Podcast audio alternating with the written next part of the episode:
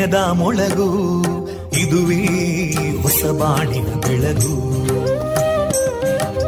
ಪಾಂಚಜನ್ಯದ ಮೊಳಗು ಇದುವೇ ಹೊಸ ಬಾಳಿನ ಬೆಳಗು. ಜನಮಾನಸವ. ಅರಳಿಸುವಂತ. ಅರಳಿಸುವಂತ. ಜನಮಾನಸವ ಅರಳಿಸುವಂತ. ವಿವೇಕವಾಣಿಯ ಮೊಳಗು ಸುಖ ದುಃಖಗಳಿಗೆ ತಾಕೊರಳಾಗುವ ನೆಲ ಪ್ರೀತಿಯದಿ ಮೊಳಗು ಇದುವೇ ಹೊಸ ಬಾಣಿನ ಬೆಳಗು ಇದುವೇ ಪಾಂಚಜನ್ಯದ ಮೊಳಗು ಇದುವೇ ಪಾಂಚಜನ್ಯದ ಮೊಳಗು वन्दे मातरम् वन्दे मातरम् सुजलां सुफलां मलयज शीतलां सस्यश्यामलां मातरं वन्दे मातरम् शुभ्रज्योत्स्ना पुलकितयामिनीं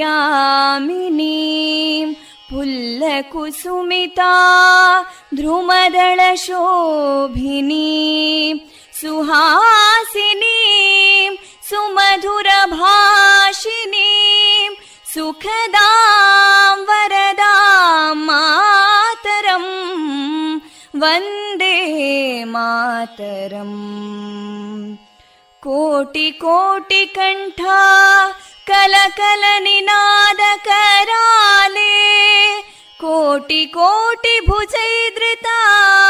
कलकल निनाद कराले कोटि कोटि भुजैदृता करकलवाले अबलां केनो मायेतो बले बहुबलधारिणीं नमामि तारिणीं रिपुदलवारिणी मातरं वन्दे मातरम् तुमि विद्या तुमि धर्मा तुमि हृदि तुमि मर्मा त्वं हि प्राणा शरीरे बाहुते तुमि मा शक्ति हृदये तुमि मा भक्ति तोमारयी प्रतिमा गडी मन्दिरे मन्दिरे वन्दे मातरम्। त्वं हि दुर्गा दशप्रहरणधारिणीं कमलां कमलदलविहारिणीं वाणीं विद्यादायिनीं नमामि त्वां नमामि कमलाम् अमलामतुलां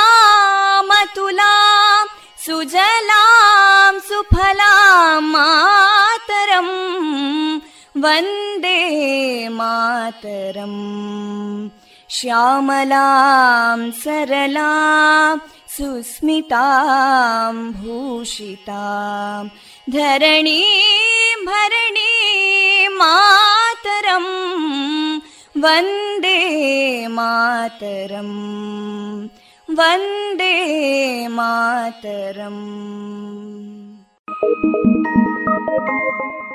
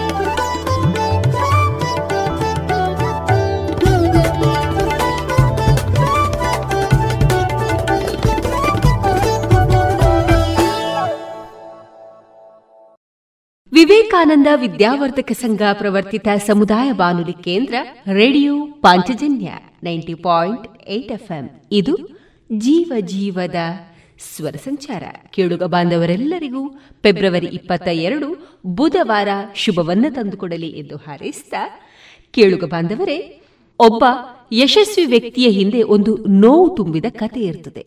ಹಾಗೆಯೇ ಆ ನೋವಿನ ಕತೆಗೂ ಯಶಸ್ವಿ ಅಂತ್ಯವಿರ್ತದೆ ಆದ್ದರಿಂದ ನೋವನ್ನು ಕೂಡ ಸ್ವೀಕರಿಸಿ ಯಶಸ್ಸಿನ ಕಡೆ ಹೆಜ್ಜೆ ಇಡೋಣ ಅಂತ ತಿಳಿಸಿದ ಈ ದಿನ ನಮ್ಮ ನಿಲಯದಿಂದ ಪ್ರಸಾರಗೊಳ್ಳಲಿರುವಂತಹ ಕಾರ್ಯಕ್ರಮದ ವಿವರಗಳು ಇಂತಿದೆ. ಮೊದಲಿಗೆ ಶ್ರೀದೇವರ ಭಕ್ತಿಯ ಸ್ತುತಿ. ಸುಬುದ್ದಿ ದಾಮೋದರ ದಾಸ್ ಅವರಿಂದ ಭಾಗವತಾಮೃತ ಬಿಂದು.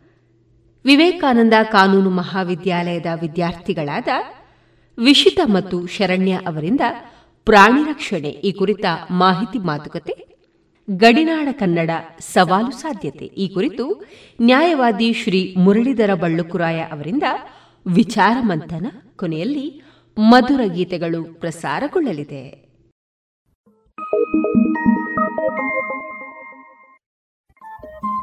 ರೇಡಿಯೋ ಪಾಂಚಜನ್ಯ ತೊಂಬತ್ತು ಬಿಂದು ಎಂಟು ಎಫ್ಎಂ ಸಮುದಾಯ ಬಾನುಲಿ ಕೇಂದ್ರ ಪುತ್ತೂರು. ಇದು ಜೀವ ಜೀವದ ಸ್ವರ ಸಂಚಾರ.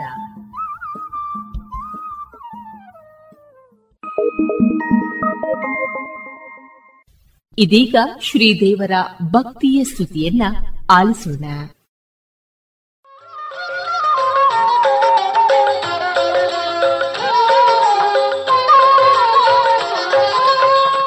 ಗೋಪಿಯ ಭಾಗ್ಯವಿದು.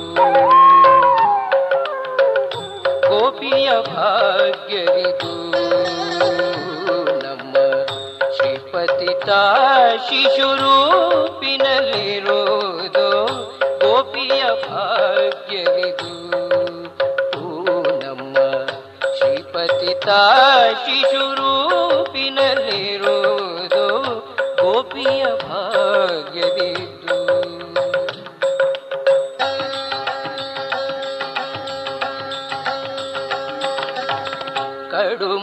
ರಂಗನ ತೊಡೆಯ ಮೇಲೆತ್ತುತ್ತ ಜಡೆಯ ಗೆಣೆದು ಮುಡಿಸಿ ಬೇಗ.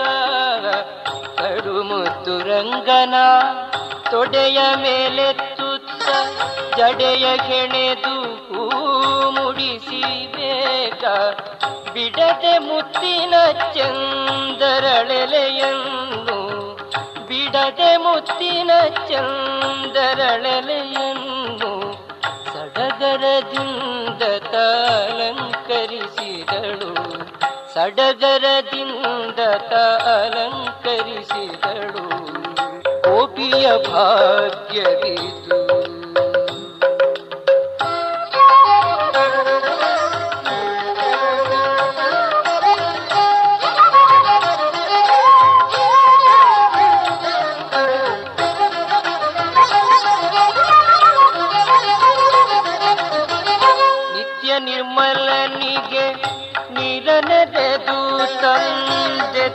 ತಂದೆತ್ತಿ ತೊಡೆಯೊಳಿಟ್ಟು ಮೊಲೆಯೂಡಿ ನಿತ್ಯ ನಿರ್ಮಲನಿಗೆ ನೀರನೆರೆದು ತಂದು ಎತ್ತಿ ತೊಡೆಯೊಳಿಟ್ಟು ಮೊಲೆಯೂಡಿ ಮುತ್ತು ಕೊಟ್ಟು ಬಲು ವಿಧದಿಂದ ಆಡಿಸಿ ಮುತ್ತು ಕೊಟ್ಟು ಬಲು ವಿಧದಿಂದ ಆಡಿಸಿ ಅತ್ತಿಯಿಂದಲಿತ ತೂಗಿದಳು.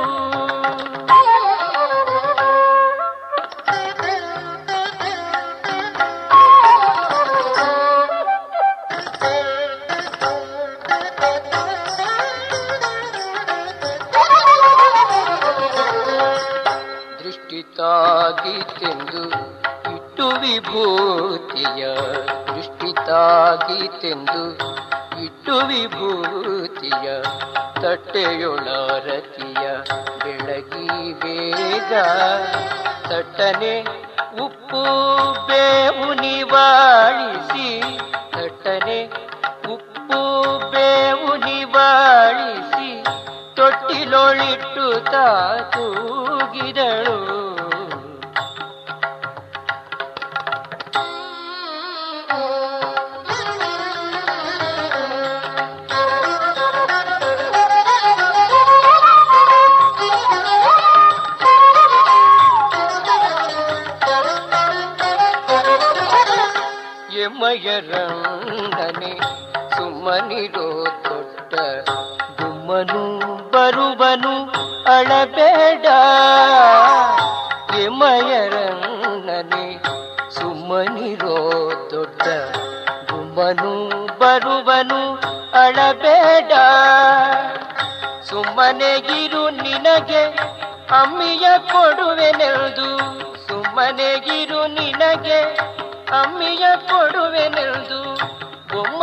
इतनता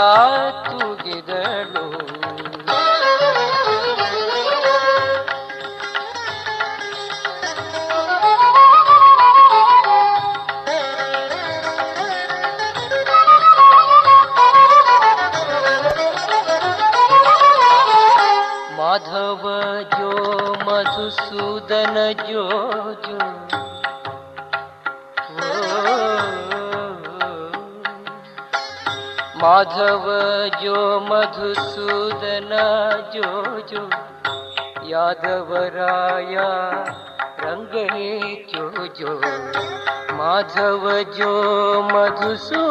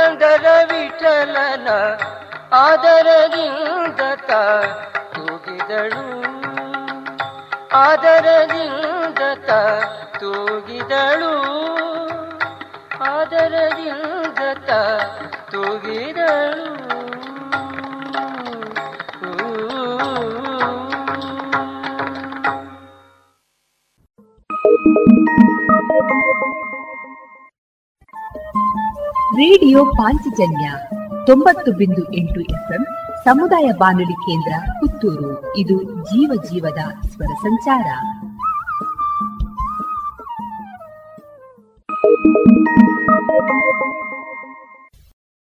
ಎಸ್ಡಿಪಿ ರೆಮಿಡೀಸ್ ಮತ್ತು ರಿಸರ್ಚ್ ಸೆಂಟರ್ ಪುತ್ತೂರು ಪ್ರಾಯೋಜಿಸುತ್ತಿರುವ ಕಲೋಪಾಸನ ಎರಡು ಸಾವಿರದ ಇಪ್ಪತ್ತ ಮೂರು ಸಾಂಸ್ಕೃತಿಕ ಹಬ್ಬ, ಫೆಬ್ರವರಿ ಇಪ್ಪತ್ತ ಐದರಿಂದ ಇಪ್ಪತ್ತ ಏಳರವರೆಗೆ.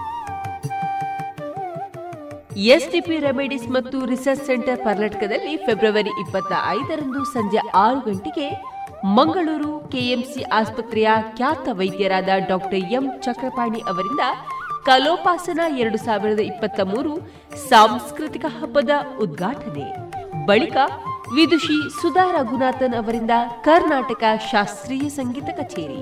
ಫೆಬ್ರವರಿ ಇಪ್ಪತ್ತ ಆರರಂದು ಸಂಜೆ ಆರು ಮೂವತ್ತರಿಂದ ಶ್ರೀ ಪೆರಡೂರು ಮೇಳದವರಿಂದ ಚಂದ್ರಹಾಸ ಶಶಿಪ್ರಭಾ ಯಕ್ಷಗಾನ. ಫೆಬ್ರವರಿ ಇಪ್ಪತ್ತ ಏಳರಂದು ಸಂಜೆ ಆರು ಮೂವತ್ತರಂದು ಶ್ರೀ ಹನುಮಗಿರಿ ಮೇಳದವರಿಂದ ಭಾರತ ಜನನಿ ಯಕ್ಷಗಾನ ಈ ಎಲ್ಲ ಕಾರ್ಯಕ್ರಮಗಳಿಗೆ ಪ್ರೀತಿಪೂರ್ವಕವಾಗಿ ಆಮಂತ್ರಿಸುತ್ತಿದ್ದಾರೆ ಶ್ರೀಮತಿ ಮತ್ತು ಶ್ರೀ ಡಾಕ್ಟರ್ ಹರಿಕೃಷ್ಣ ಪಾಣಾಜೆ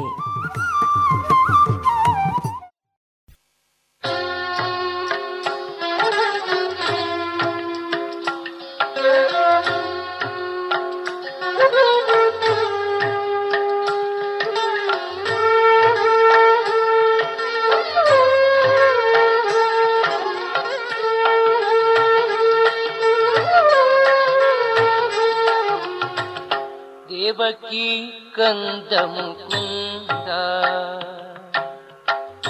దేవకి కందము కుంద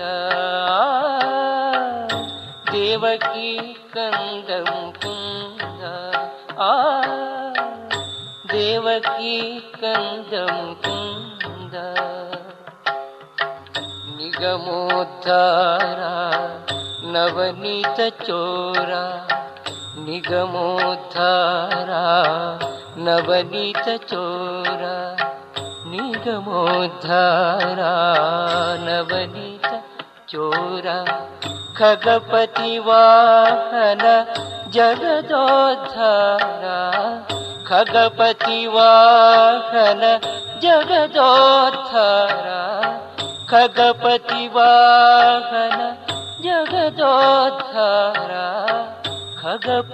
वाहन जगदोद्धार देवकी कन्दमुकुन्द। देवकी कन्दमुकुन्द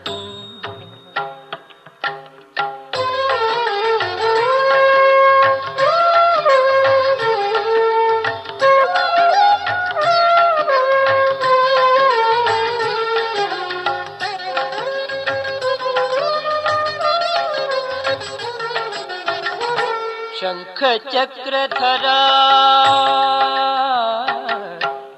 आ आ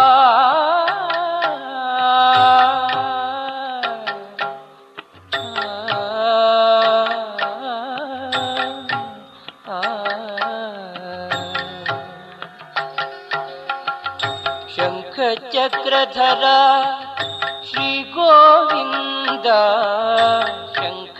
शङ्खचक्रधरा श्रीगोविन्द शङ्खचक्रधरा श्रीगोविन्द पङ्कजलोचन परमानन्द पङ्कजलोचन परमानन्द पङ्कजलोचन परमानन्द पङ्कजलोचन परमानन्द देवकी कन्दमुकुन्द आ देवकी कन्दमुकुन्द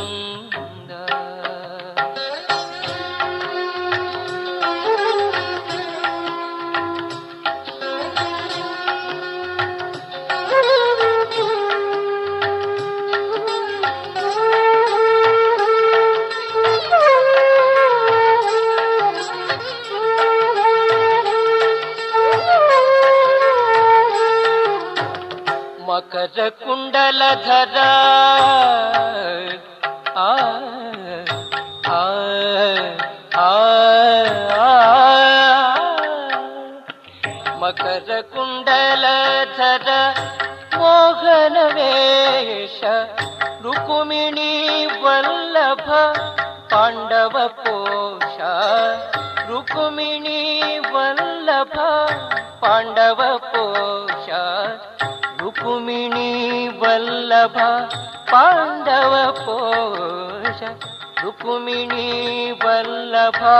पाण्डवपोष देवकी कन्तमुकुन्देवकी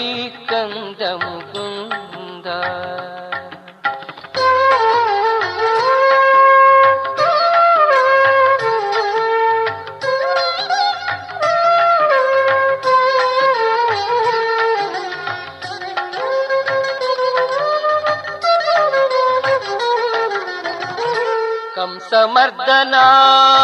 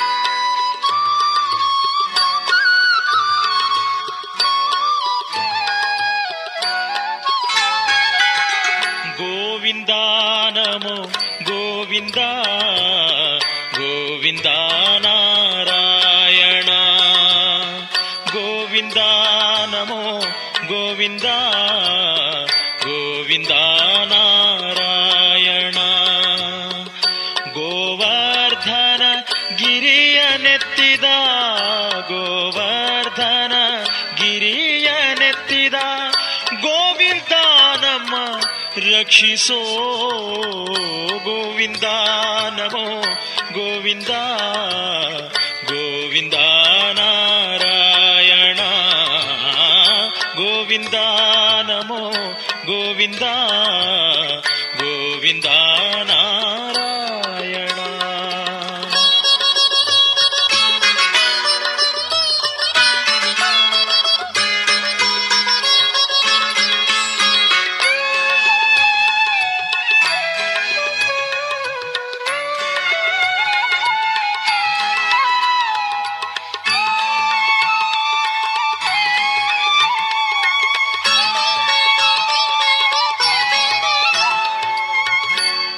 ಮಂಚಬಾರದು ಮಡದಿ ಬಾರಳು, ಕಂಚು ಕನ್ನಡೆ ಬಾರದು ಮಂಚಬಾರದು ಮಡದಿ ಬಾರಳು, ಕಂಚು ಕನ್ನಡೆ ಬಾರದು. ಸಂಚಿತಾರ್ಥದ ದ್ರವ್ಯ ಬಾರದು, ಸಂಚಿತಾರ್ಥದ ದ್ರವ್ಯ ಬಾರದು, ಮುಂಚೆ ಮಾಡಿದ ಧರ್ಮವು ಗೋವಿಂದ ನಮೋ ಗೋವಿಂದ ಗೋವಿಂದ ನಾರಾಯಣ ಗೋವಿಂದ ಗೋವಿಂದ ಗೋವಿಂದ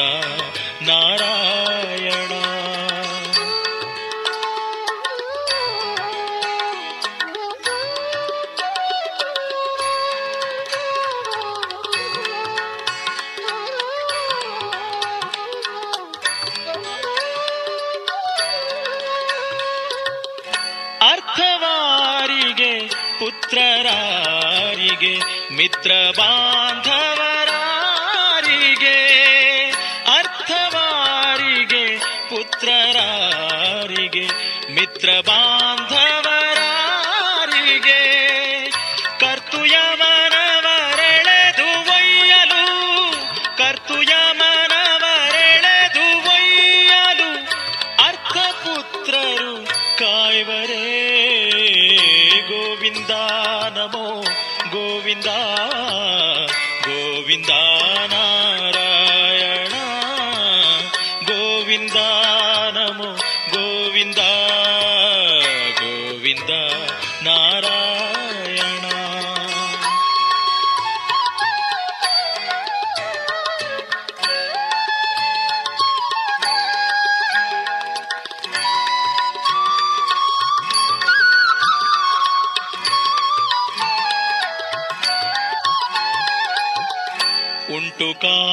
ಕಾಲಕ್ಕೆ ನೆಂಟರೇಷ್ಟರು ಬಂಟರಾಗಿ ಕಾಯುವರು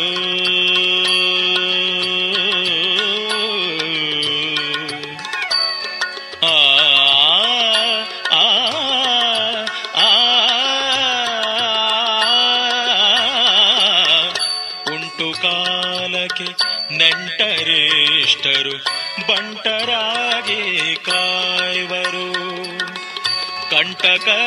ಯಮನವರು ಎಳೆವಾಗ, ಕಂಟಕರು ಯಮನವರು ಎಳೆವಾಗ, ನೆಂಟರಿಷ್ಟರು ಬಾರರು.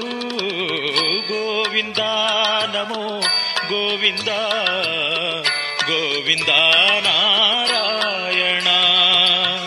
ಗೋವಿಂದ ನಮೋ, ಗೋವಿಂದ ಗೋವಿಂದ ನಾರಾಯಣ.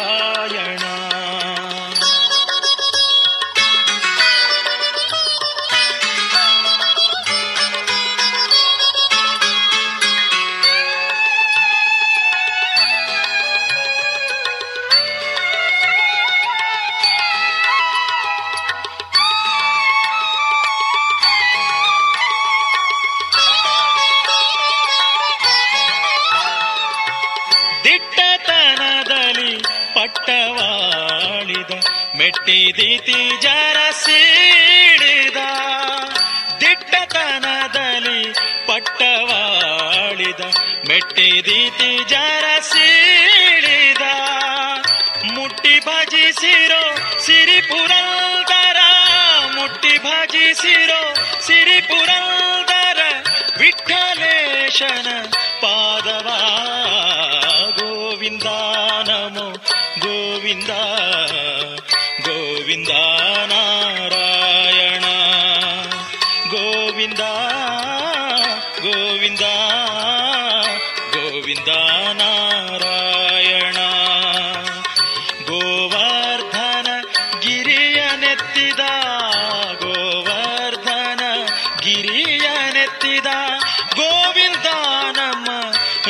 ഈശോ ഗോവിന്ദ നമോ ഗോവിന്ദ ഗോവിന്ദ നാരായണ ഗോവിന്ദ നാരായണ ഗോവിന്ദ നാരായണ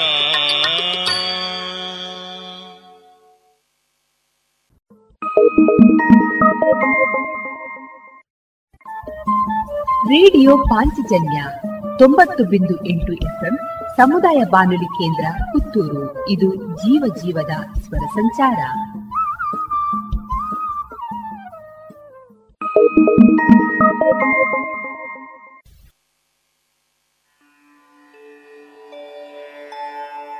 ಒಂದು ಬಾರಿ ಸ್ಮರಣೆ ಸಾಲದೆ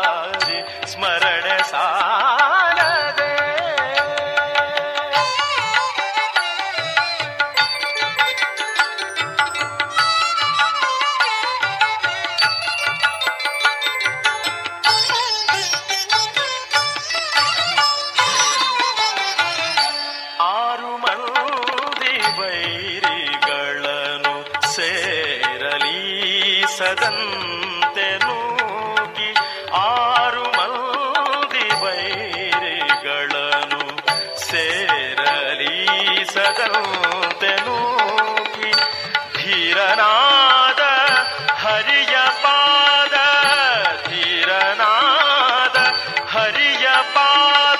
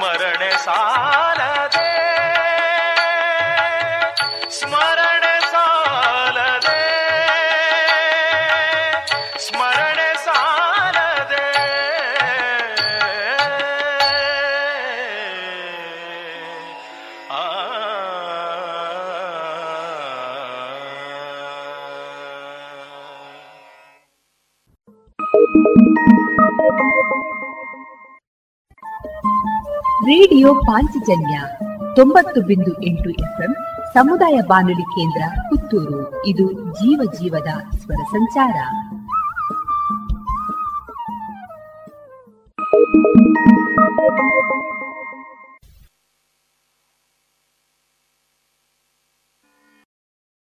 ಎಸ್ಡಿಪಿ ರೆಮಿಡೀಸ್ ಮತ್ತು ರಿಸರ್ಚ್ ಸೆಂಟರ್ ಪುತ್ತೂರು. ಪ್ರಾಯೋಜಿಸುತ್ತಿರುವ ಕಲೋಪಾಸನ ಎರಡು ಸಾವಿರದ ಇಪ್ಪತ್ತ ಮೂರು ಸಾಂಸ್ಕೃತಿಕ ಹಬ್ಬ, ಫೆಬ್ರವರಿ ಇಪ್ಪತ್ತ ಐದರಿಂದ ಇಪ್ಪತ್ತ ಏಳರವರೆಗೆ.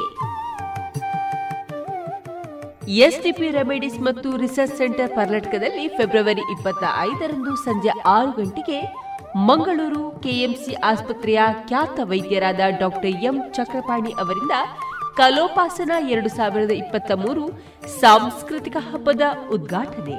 ಬಳಿಕ ವಿದುಷಿ ಸುಧಾ ರಘುನಾಥನ್ ಅವರಿಂದ ಕರ್ನಾಟಕ ಶಾಸ್ತ್ರೀಯ ಸಂಗೀತ ಕಚೇರಿ. ಫೆಬ್ರವರಿ ಇಪ್ಪತ್ತ ಆರರಂದು ಸಂಜೆ ಆರು ಮೂವತ್ತರಿಂದ ಶ್ರೀ ಪೆರಡೂರು ಮೇಳದವರಿಂದ ಚಂದ್ರಹಾಸ ಶಶಿಪ್ರಭಾ ಯಕ್ಷಗಾನ. ಫೆಬ್ರವರಿ ಇಪ್ಪತ್ತ ಏಳರಂದು ಸಂಜೆ ಆರು ಮೂವತ್ತರಂದು ಶ್ರೀ ಹನುಮಗಿರಿ ಮೇಳದವರಿಂದ ಭಾರತ ಜನನಿ ಯಕ್ಷಗಾನ ಎಲ್ಲ ಕಾರ್ಯಕ್ರಮಗಳಿಗೆ ಪ್ರೀತಿಪೂರ್ವಕವಾಗಿ ಆಮಂತ್ರಿಸುತ್ತಿದ್ದಾರೆ ಶ್ರೀಮತಿ ಮತ್ತು ಶ್ರೀ ಡಾಕ್ಟರ್ ಹರಿಕೃಷ್ಣ ಪಾಣಾಜೆ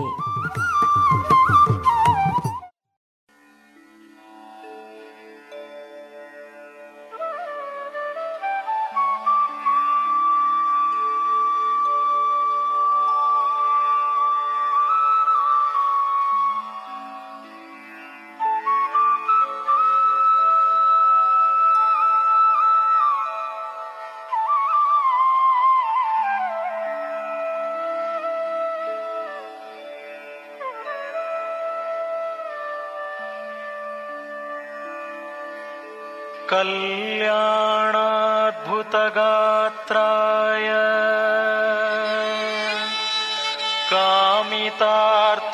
कामितार्थप्रदायिने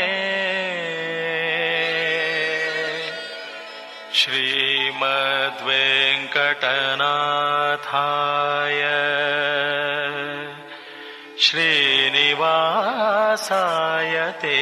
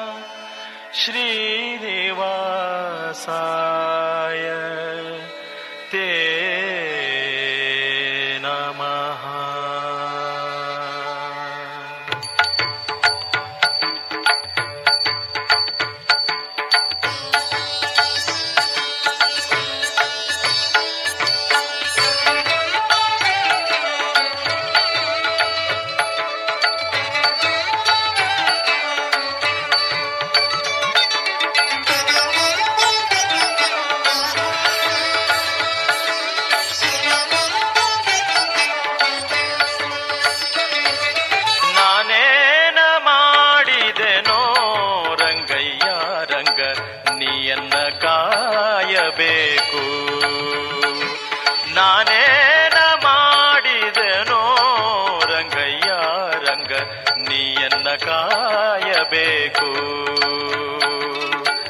ಮಾನಾಭಿಮಾನವು ನಿನ್ನದು ಎನಗೇನು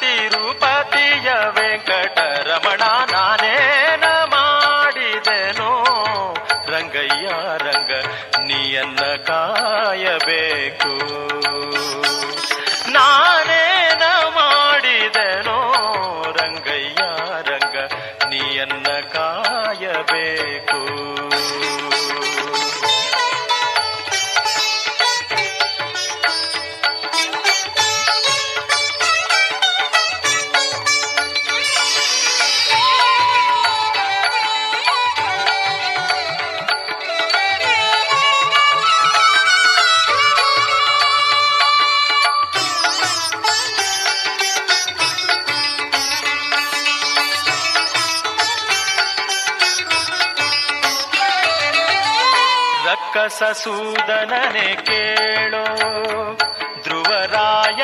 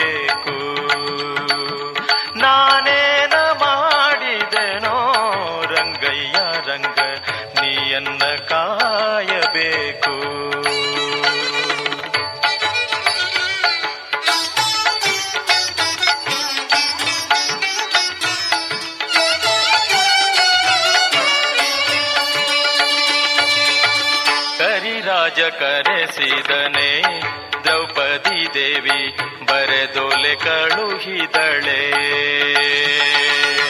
ಕರಿರಾಜ ಕರೆಸಿದನೆ, ದ್ರೌಪದಿ ದೇವಿ ಬರೆದೊಲೆ ಕಳುಹಿದಳೆ ಹರುಷದಿಂದಲಿ ಋಷಿ ಪತ್ನಿಯ ಶಾಪವ, ಹರುಷದಿಂದಲಿ ಋಷಿ ಪತ್ನಿಯ ಶಾಪವ, ಪರಿಹರಿಸಿದೆ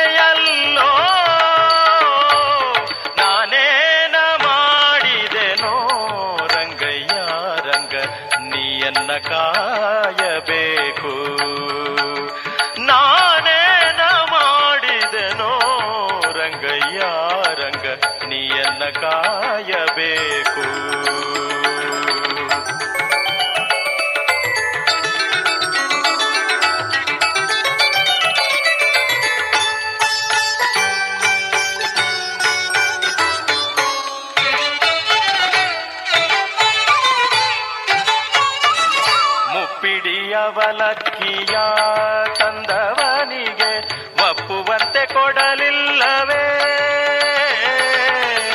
ಮುಪ್ಪಿಡಿಯವಲಕ್ಕಿಯ ತಂದವನಿಗೆ ಒಪ್ಪುವಂತೆ ಕೊಡ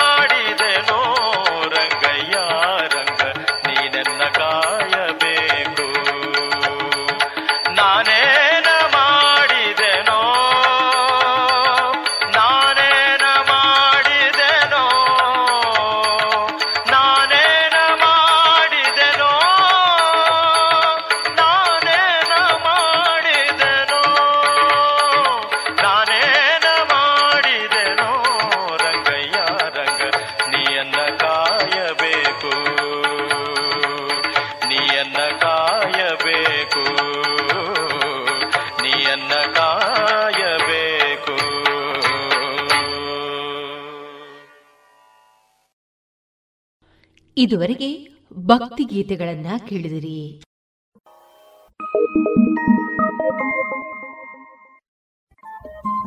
ರೇಡಿಯೋ ಪಾಂಚಜನ್ಯ ತೊಂಬತ್ತು ಬಿಂದು ಎಂಟು ಎಫ್ಎಂ ಸಮುದಾಯ ಬಾನುಲಿ ಕೇಂದ್ರ ಪುತ್ತೂರು. ಇದು ಜೀವ ಜೀವದ ಸ್ವರ ಸಂಚಾರ.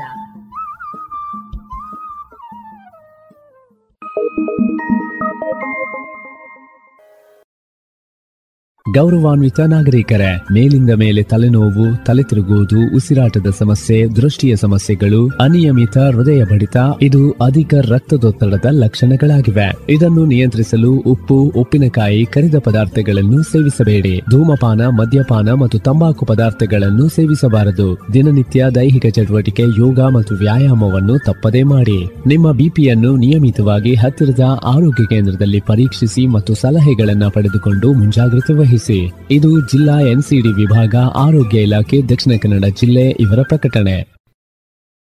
ಎಸ್ಡಿಪಿ ರೆಮಿಡೀಸ್ ಮತ್ತು ರಿಸರ್ಚ್ ಸೆಂಟರ್ ಪುತ್ತೂರು ಪ್ರಾಯೋಜಿಸುತ್ತಿರುವ ಕಲೋಪಾಸನ ಎರಡು ಸಾವಿರದ ಇಪ್ಪತ್ತ ಮೂರು ಸಾಂಸ್ಕೃತಿಕ ಹಬ್ಬ, ಫೆಬ್ರವರಿ ಇಪ್ಪತ್ತ ಐದರಿಂದ ಇಪ್ಪತ್ತ ಏಳರವರೆಗೆ. ಎಸ್ಡಿಪಿ ರೆಮಿಡೀಸ್ ಮತ್ತು ರಿಸರ್ಚ್ ಸೆಂಟರ್ ಕರ್ನಾಟಕದಲ್ಲಿ ಫೆಬ್ರವರಿ ಇಪ್ಪತ್ತ ಐದರಂದು ಸಂಜೆ ಆರು ಗಂಟೆಗೆ ಮಂಗಳೂರು ಕೆಎಂಸಿ ಆಸ್ಪತ್ರೆಯ ಖ್ಯಾತ ವೈದ್ಯರಾದ ಡಾಕ್ಟರ್ ಎಂ ಚಕ್ರಪಾಣಿ ಅವರಿಂದ ಕಲೋಪಾಸನ ಎರಡು ಸಾವಿರದ ಇಪ್ಪತ್ತ ಮೂರು ಸಾಂಸ್ಕೃತಿಕ ಹಬ್ಬದ ಉದ್ಘಾಟನೆ. ಬಳಿಕ ವಿದುಷಿ ಸುಧಾ ರಘುನಾಥನ್ ಅವರಿಂದ ಕರ್ನಾಟಕ ಶಾಸ್ತ್ರೀಯ ಸಂಗೀತ ಕಚೇರಿ. ಫೆಬ್ರವರಿ ಇಪ್ಪತ್ತ ಆರರಂದು ಸಂಜೆ ಆರು ಮೂವತ್ತರಿಂದ ಶ್ರೀ ಪೆರಡೂರು ಮೇಳದವರಿಂದ ಚಂದ್ರಹಾಸ ಶಶಿಪ್ರಭಾ ಯಕ್ಷಗಾನ.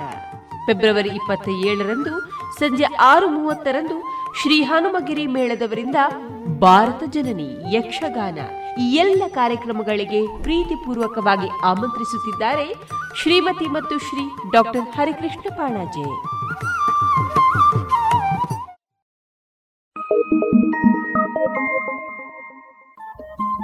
ರೇಡಿಯೋ ಪಾಂಚಜನ್ಯ ತೊಂಬತ್ತು ಬಿಂದು ಎಂಟು ಎಫ್ಎಂ ಸಮುದಾಯ ಬಾನುಲಿ ಕೇಂದ್ರ ಪುತ್ತೂರು. ಇದು ಜೀವ ಜೀವದ ಸ್ವರ ಸಂಚಾರ.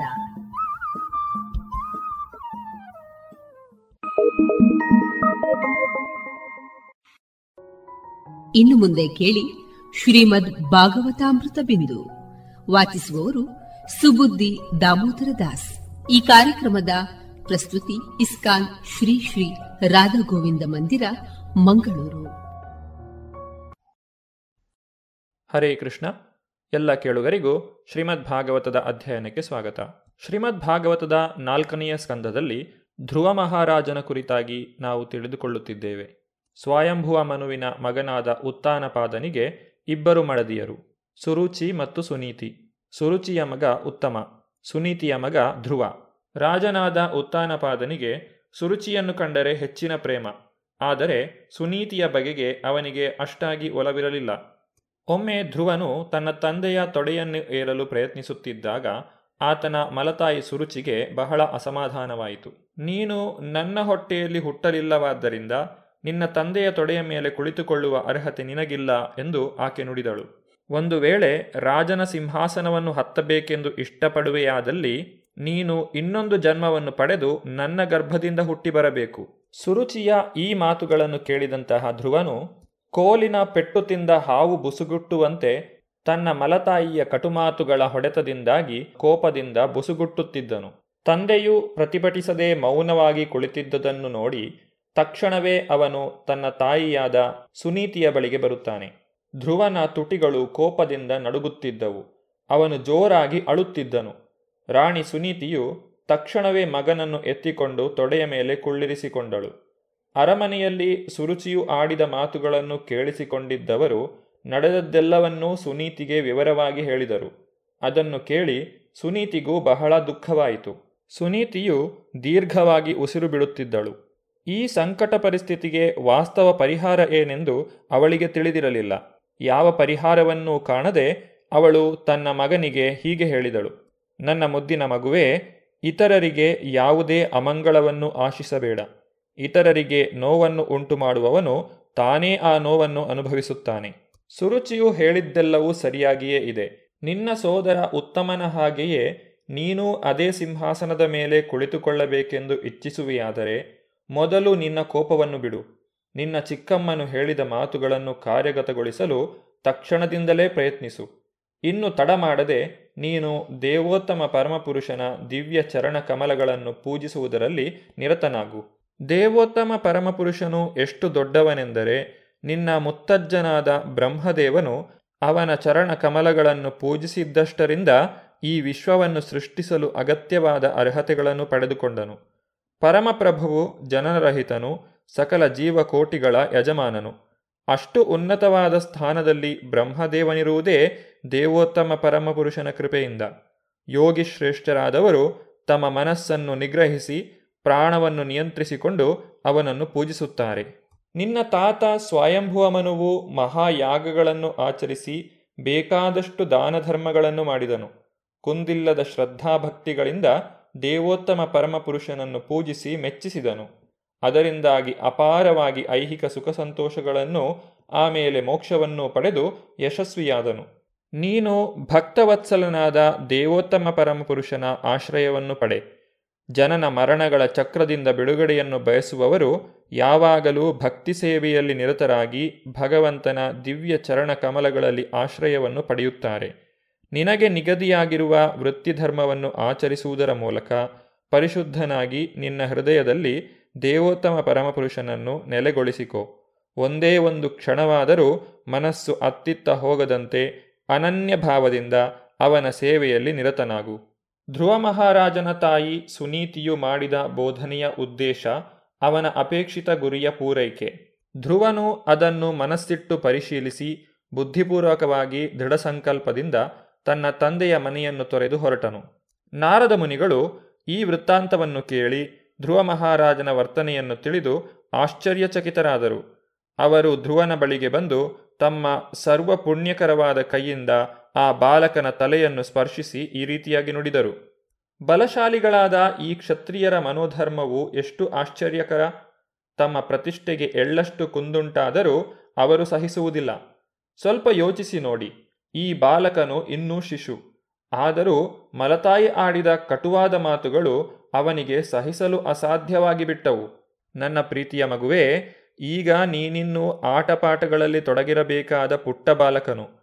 ಆತ್ಮಗೌರವಕ್ಕೆ ಕುಂದುಂಟು ಮಾಡಿದ ಆ ಮಾತುಗಳಿಂದ ನೀನೇಕೆ ಇಷ್ಟು ವ್ಯತಿತನಾಗಿರುವೆ ನಿನ್ನ ಆತ್ಮಗೌರವಕ್ಕೆ ಚ್ಯುತಿ ಉಂಟಾಯಿತೆಂದು ಭಾವಿಸಿದ್ದರೆ ಅದರಿಂದ ನೀನು ಅತೃಪ್ತನಾಗಲು ಕಾರಣವಿಲ್ಲ. ಆ ಬಗೆಯ ಅತೃಪ್ತಿಯು ಭ್ರಮಾತ್ಮಕ ಮಾಯಾಶಕ್ತಿಯ ಇನ್ನೊಂದು ಲಕ್ಷಣವೇ ಆಗಿದೆ.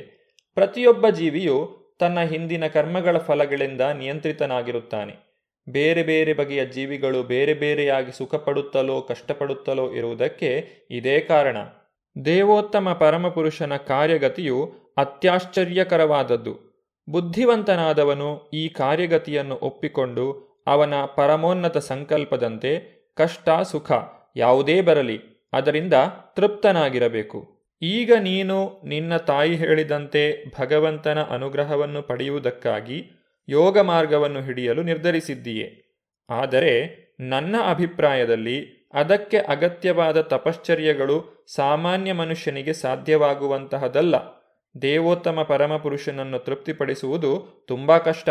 ಅನೇಕ ಜನ್ಮಗಳ ಕಾಲ ಈ ಸಾಧನೆ ಮಾಡುತ್ತಾ ಭೌತಿಕ ಕಶ್ಮಲಗಳ ಸೋಂಕು ತಗಲದಂತೆ ಎಚ್ಚರಿಕೆಯಿಂದಿದ್ದು, ಅಖಂಡವಾಗಿ ಸಮಾಧಿ ಸ್ಥಿತಿಯಲ್ಲಿ ಮತ್ತು ಹಲವು ತೆರನಾದ ಉಗ್ರ ತಪಶ್ಚರ್ಯಗಳಲ್ಲಿ ನಿರತರಾಗಿದ್ದರೂ, ಅನೇಕ ಯೋಗಿ ಶ್ರೇಷ್ಠರು ಭಗವತ್ ಸಾಕ್ಷಾತ್ಕಾರದ ಹಾದಿಯ ಕೊನೆಯನ್ನೇ ಕಾಣಲು ಅಸಮರ್ಥರಾದರು. ಆದ್ದರಿಂದ ನೀನು ಈ ಪ್ರಯತ್ನದಲ್ಲಿ ತೊಡಗಬೇಡ. ಅದು ಯಶಸ್ವಿಯಾಗುವುದಿಲ್ಲ. ನೀನು ಮನೆಗೆ ಹಿಂದಿರುಗುವುದು ಮೇಲು. ಬೆಳೆದು ದೊಡ್ಡವನಾದ ಮೇಲೆ ಭಗವತ್ ಕೃಪೆಯಿಂದ ನಿನಗೆ ಈ ತಪಶ್ಚರ್ಯೆಯನ್ನು ಕೈಗೊಳ್ಳಲು ಅವಕಾಶವು ಒದಗುತ್ತದೆ. ಆಗ ನೀನದನ್ನು ಆಚರಿಸಬಹುದು. ನಾರದ ಮುನಿಗಳ ಉಪದೇಶವನ್ನು ಕೇಳಿಸಿಕೊಂಡಂತಹ ಧ್ರುವ ಮಹಾರಾಜನು ಅವರಲ್ಲಿ ಈ ರೀತಿಯಾಗಿ ನುಡಿದನು. ನನ್ನ ಪ್ರಿಯ ನಾರದ ಮಹರ್ಷಿಗಳೇ, ಭೌತಿಕ ಸುಖ ದುಃಖಗಳಿಂದ ಕದಡಿದ ಹೃದಯವುಳ್ಳ ವ್ಯಕ್ತಿಗೆ ಮನಃಶಾಂತಿಯನ್ನು ಸಂಪಾದಿಸಲು ತಾವು ಕೃಪೆಯಿಟ್ಟು ಇದುವರೆಗೆ ಹೇಳಿದ ಮಾತುಗಳೆಲ್ಲವೂ ಬಹು ಉತ್ತಮವಾದ ಉಪದೇಶಗಳೇ ಸರಿ. ಆದರೆ ನನ್ನ ಮಟ್ಟಿಗೆ ಹೇಳುವುದಾದರೆ, ಅಜ್ಞಾನದಿಂದ ಆವೃತನಾಗಿರುವ ನನಗೆ ಈ ಬಗೆಯ ತತ್ವವು ಹೃದಯವನ್ನು ತಟ್ಟುವುದಿಲ್ಲ. ನಾನು ಕ್ಷತ್ರಿಯ ಮನೆತನದಲ್ಲಿ ಹುಟ್ಟಿರುವುದೇ ಅದಕ್ಕೆ ಕಾರಣ. ನನ್ನ ಮಲತಾಯಿ ಸುರುಚಿಯು ಕಠೋರವಾದ ಮಾತುಗಳಿಂದ ನನ್ನ ಹೃದಯವನ್ನು ತಿವಿದು ಬಿಟ್ಟಿದ್ದಾಳೆ ತಮ್ಮ ಅಮೂಲ್ಯ ಉಪದೇಶಗಳು ಅಲ್ಲಿ ನಿಲ್ಲುತ್ತಿಲ್ಲ. ಮೂರು ಲೋಕಗಳಲ್ಲಿಯೂ ನನ್ನ ತಂದೆ ತಾತಂದಿರೂ ಸಾಧಿಸಿರದ ಅತ್ಯುನ್ನತವಾದ ನೆಲೆಯೊಂದನ್ನು ಪಡೆದುಕೊಳ್ಳಲು ನಾನು ಬಯಸುತ್ತೇನೆ. ತಾವು ನನಗೆ ಉಪಕಾರ ಮಾಡುವುದಾದರೆ ನನ್ನ ಜೀವನ ಲಕ್ಷ್ಯವನ್ನು ಸಾಧಿಸಿಕೊಳ್ಳಲು ಸಾಧ್ಯವಾಗುವ ಸರಿಯಾದ ದಾರಿಯನ್ನು ಕೃಪೆಯಿಟ್ಟು ನನಗೆ ಉಪದೇಶಿಸಿರಿ. ತಾವು ಬ್ರಹ್ಮದೇವನ ಅರ್ಹಪುತ್ರರು. ಸಮಸ್ತ ವಿಶ್ವದ ಕಲ್ಯಾಣಕ್ಕಾಗಿ ವೀಣೆಯನ್ನು ನುಡಿಸುತ್ತಾ ಸಂಚರಿಸುವಿರಿ.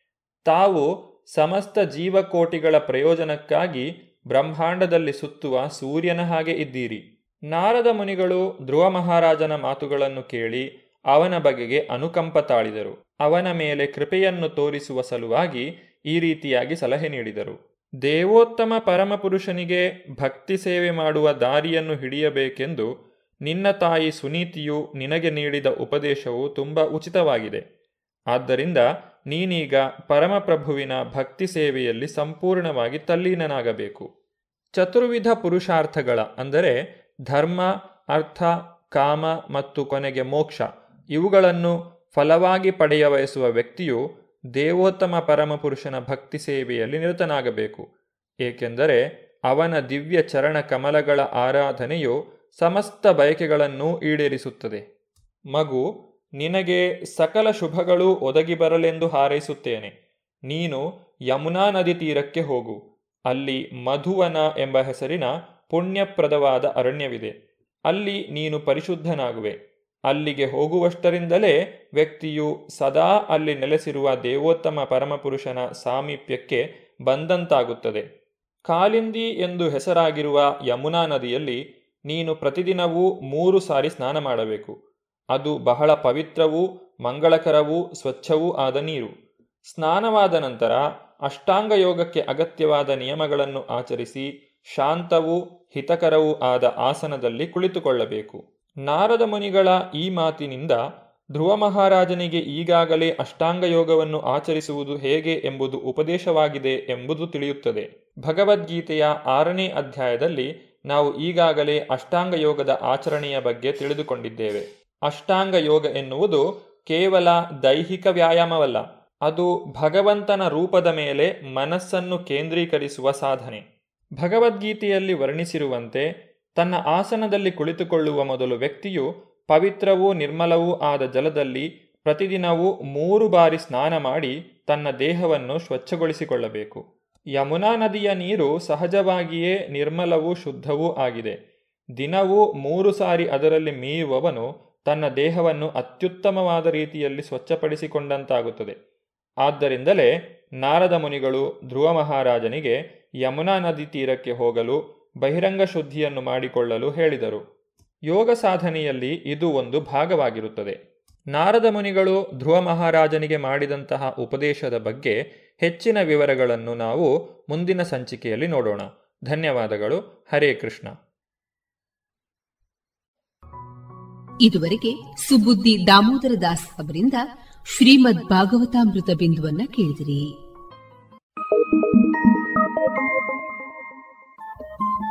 ರೇಡಿಯೋ ಪಾಂಚಜನ್ಯ ತೊಂಬತ್ತು ಬಿಂದು ಎಂಟು ಎಫ್ಎಂ ಸಮುದಾಯ ಬಾನುಲಿ ಕೇಂದ್ರ ಪುತ್ತೂರು. ಇದು ಜೀವ ಜೀವದ ಸ್ವರ ಸಂಚಾರ.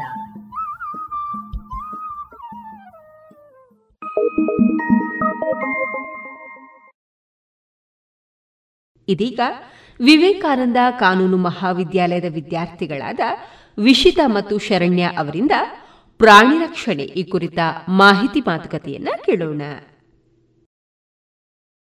ಎಲ್ಲರಿಗೂ ನಮಸ್ಕಾರ. ಆನೆಗಳ ಬಾಯಿಗೆ ಪಟಾಕಿ ಇಟ್ಟು ಸಿಡಿಸುವುದು, ನಾಯಿಯ ಕೈ ಕಡಿಯುವುದು, ಅದನ್ನು ಮೇಲಿನ ಅಂತಸ್ತಿನಿಂದ ಎಸೆಯುವುದು. ಅಷ್ಟು ಮಾತ್ರ ಯಾಕೆ? ಹಸುವಿನ ಬಾಯಿಗೆ ಪಟಾಕಿ ಇಟ್ಟು ಅದು ಸಿಡಿಸಿ ಮಜಾ ನೋಡುವುದು. ನಾಯಿಯ ಬಾಯಿಗೆ ಬಟ್ಟೆ ಕಟ್ಟಿ ವಾರಗಟ್ಲೆಗಾಲ ಅದಕ್ಕೆ ಆಹಾರ ಏನು ತಿನ್ನಲಾಗದ ಸ್ಥಿತಿಯನ್ನು ನೋಡಿ ಖುಷಿ ಪಡುವ ಜನರು ನಮ್ಮಲ್ಲಿದ್ದಾರೆ. ಪ್ರಾಣಿಗಳನ್ನು ತಮಗೆ ಬೇಕಾದಂತೆ ಬಳಸಿ ಶೋಷಿಸುವುದು ಪ್ರತಿದಿನದ ಸಾಮಾನ್ಯ ವಿಷಯ. ಇದನ್ನೆಲ್ಲ ತಡೆಯಲು ಜನರಿಗೆ ಪ್ರಾಣಿಗಳ ಹಕ್ಕುಗಳನ್ನು ತಿಳಿಸುವುದು ತುಂಬಾ ಮುಖ್ಯ.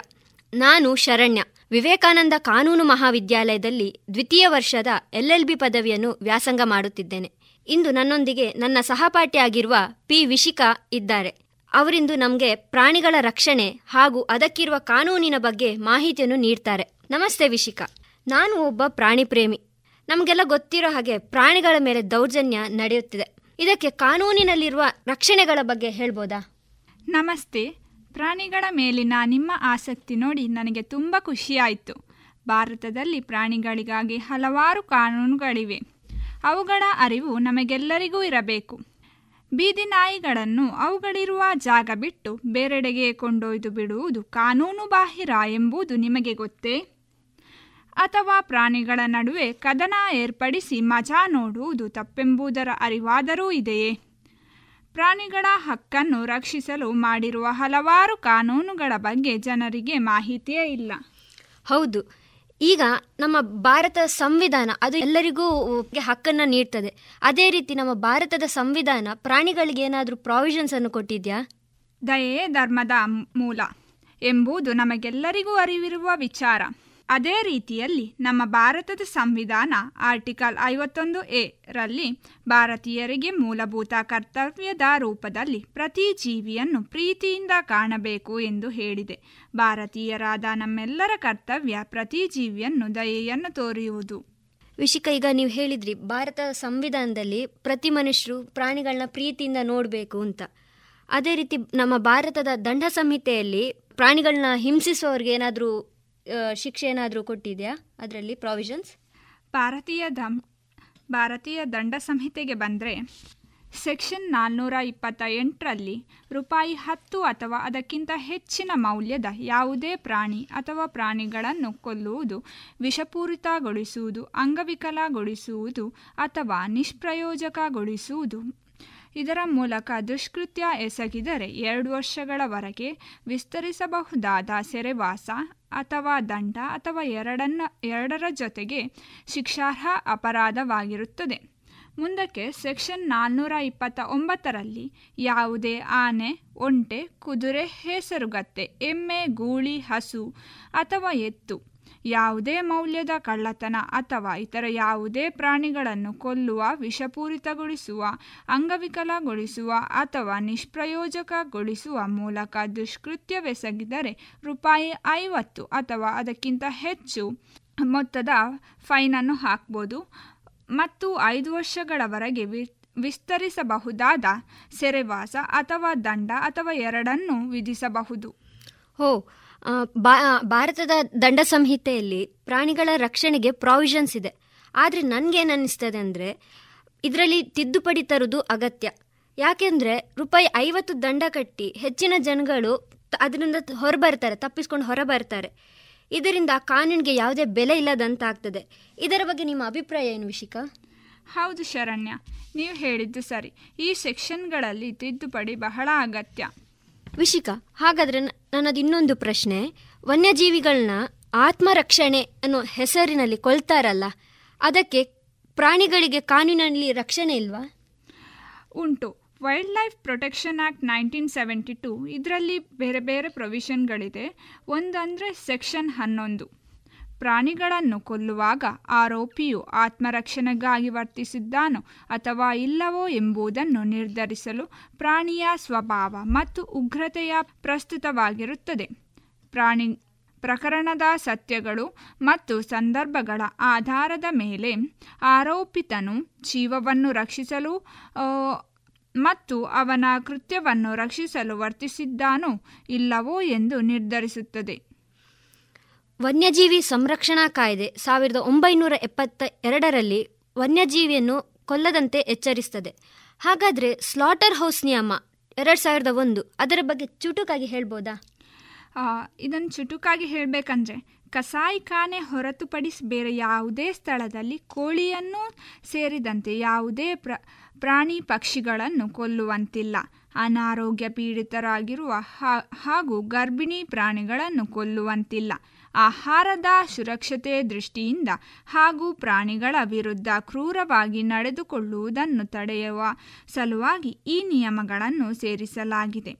ಕಾನೂನು ಪ್ರಕಾರ ಹಲವು ಪ್ರಾಣಿಗಳನ್ನು ಕೊಲ್ ಕೊಲ್ಲಬಾರದು.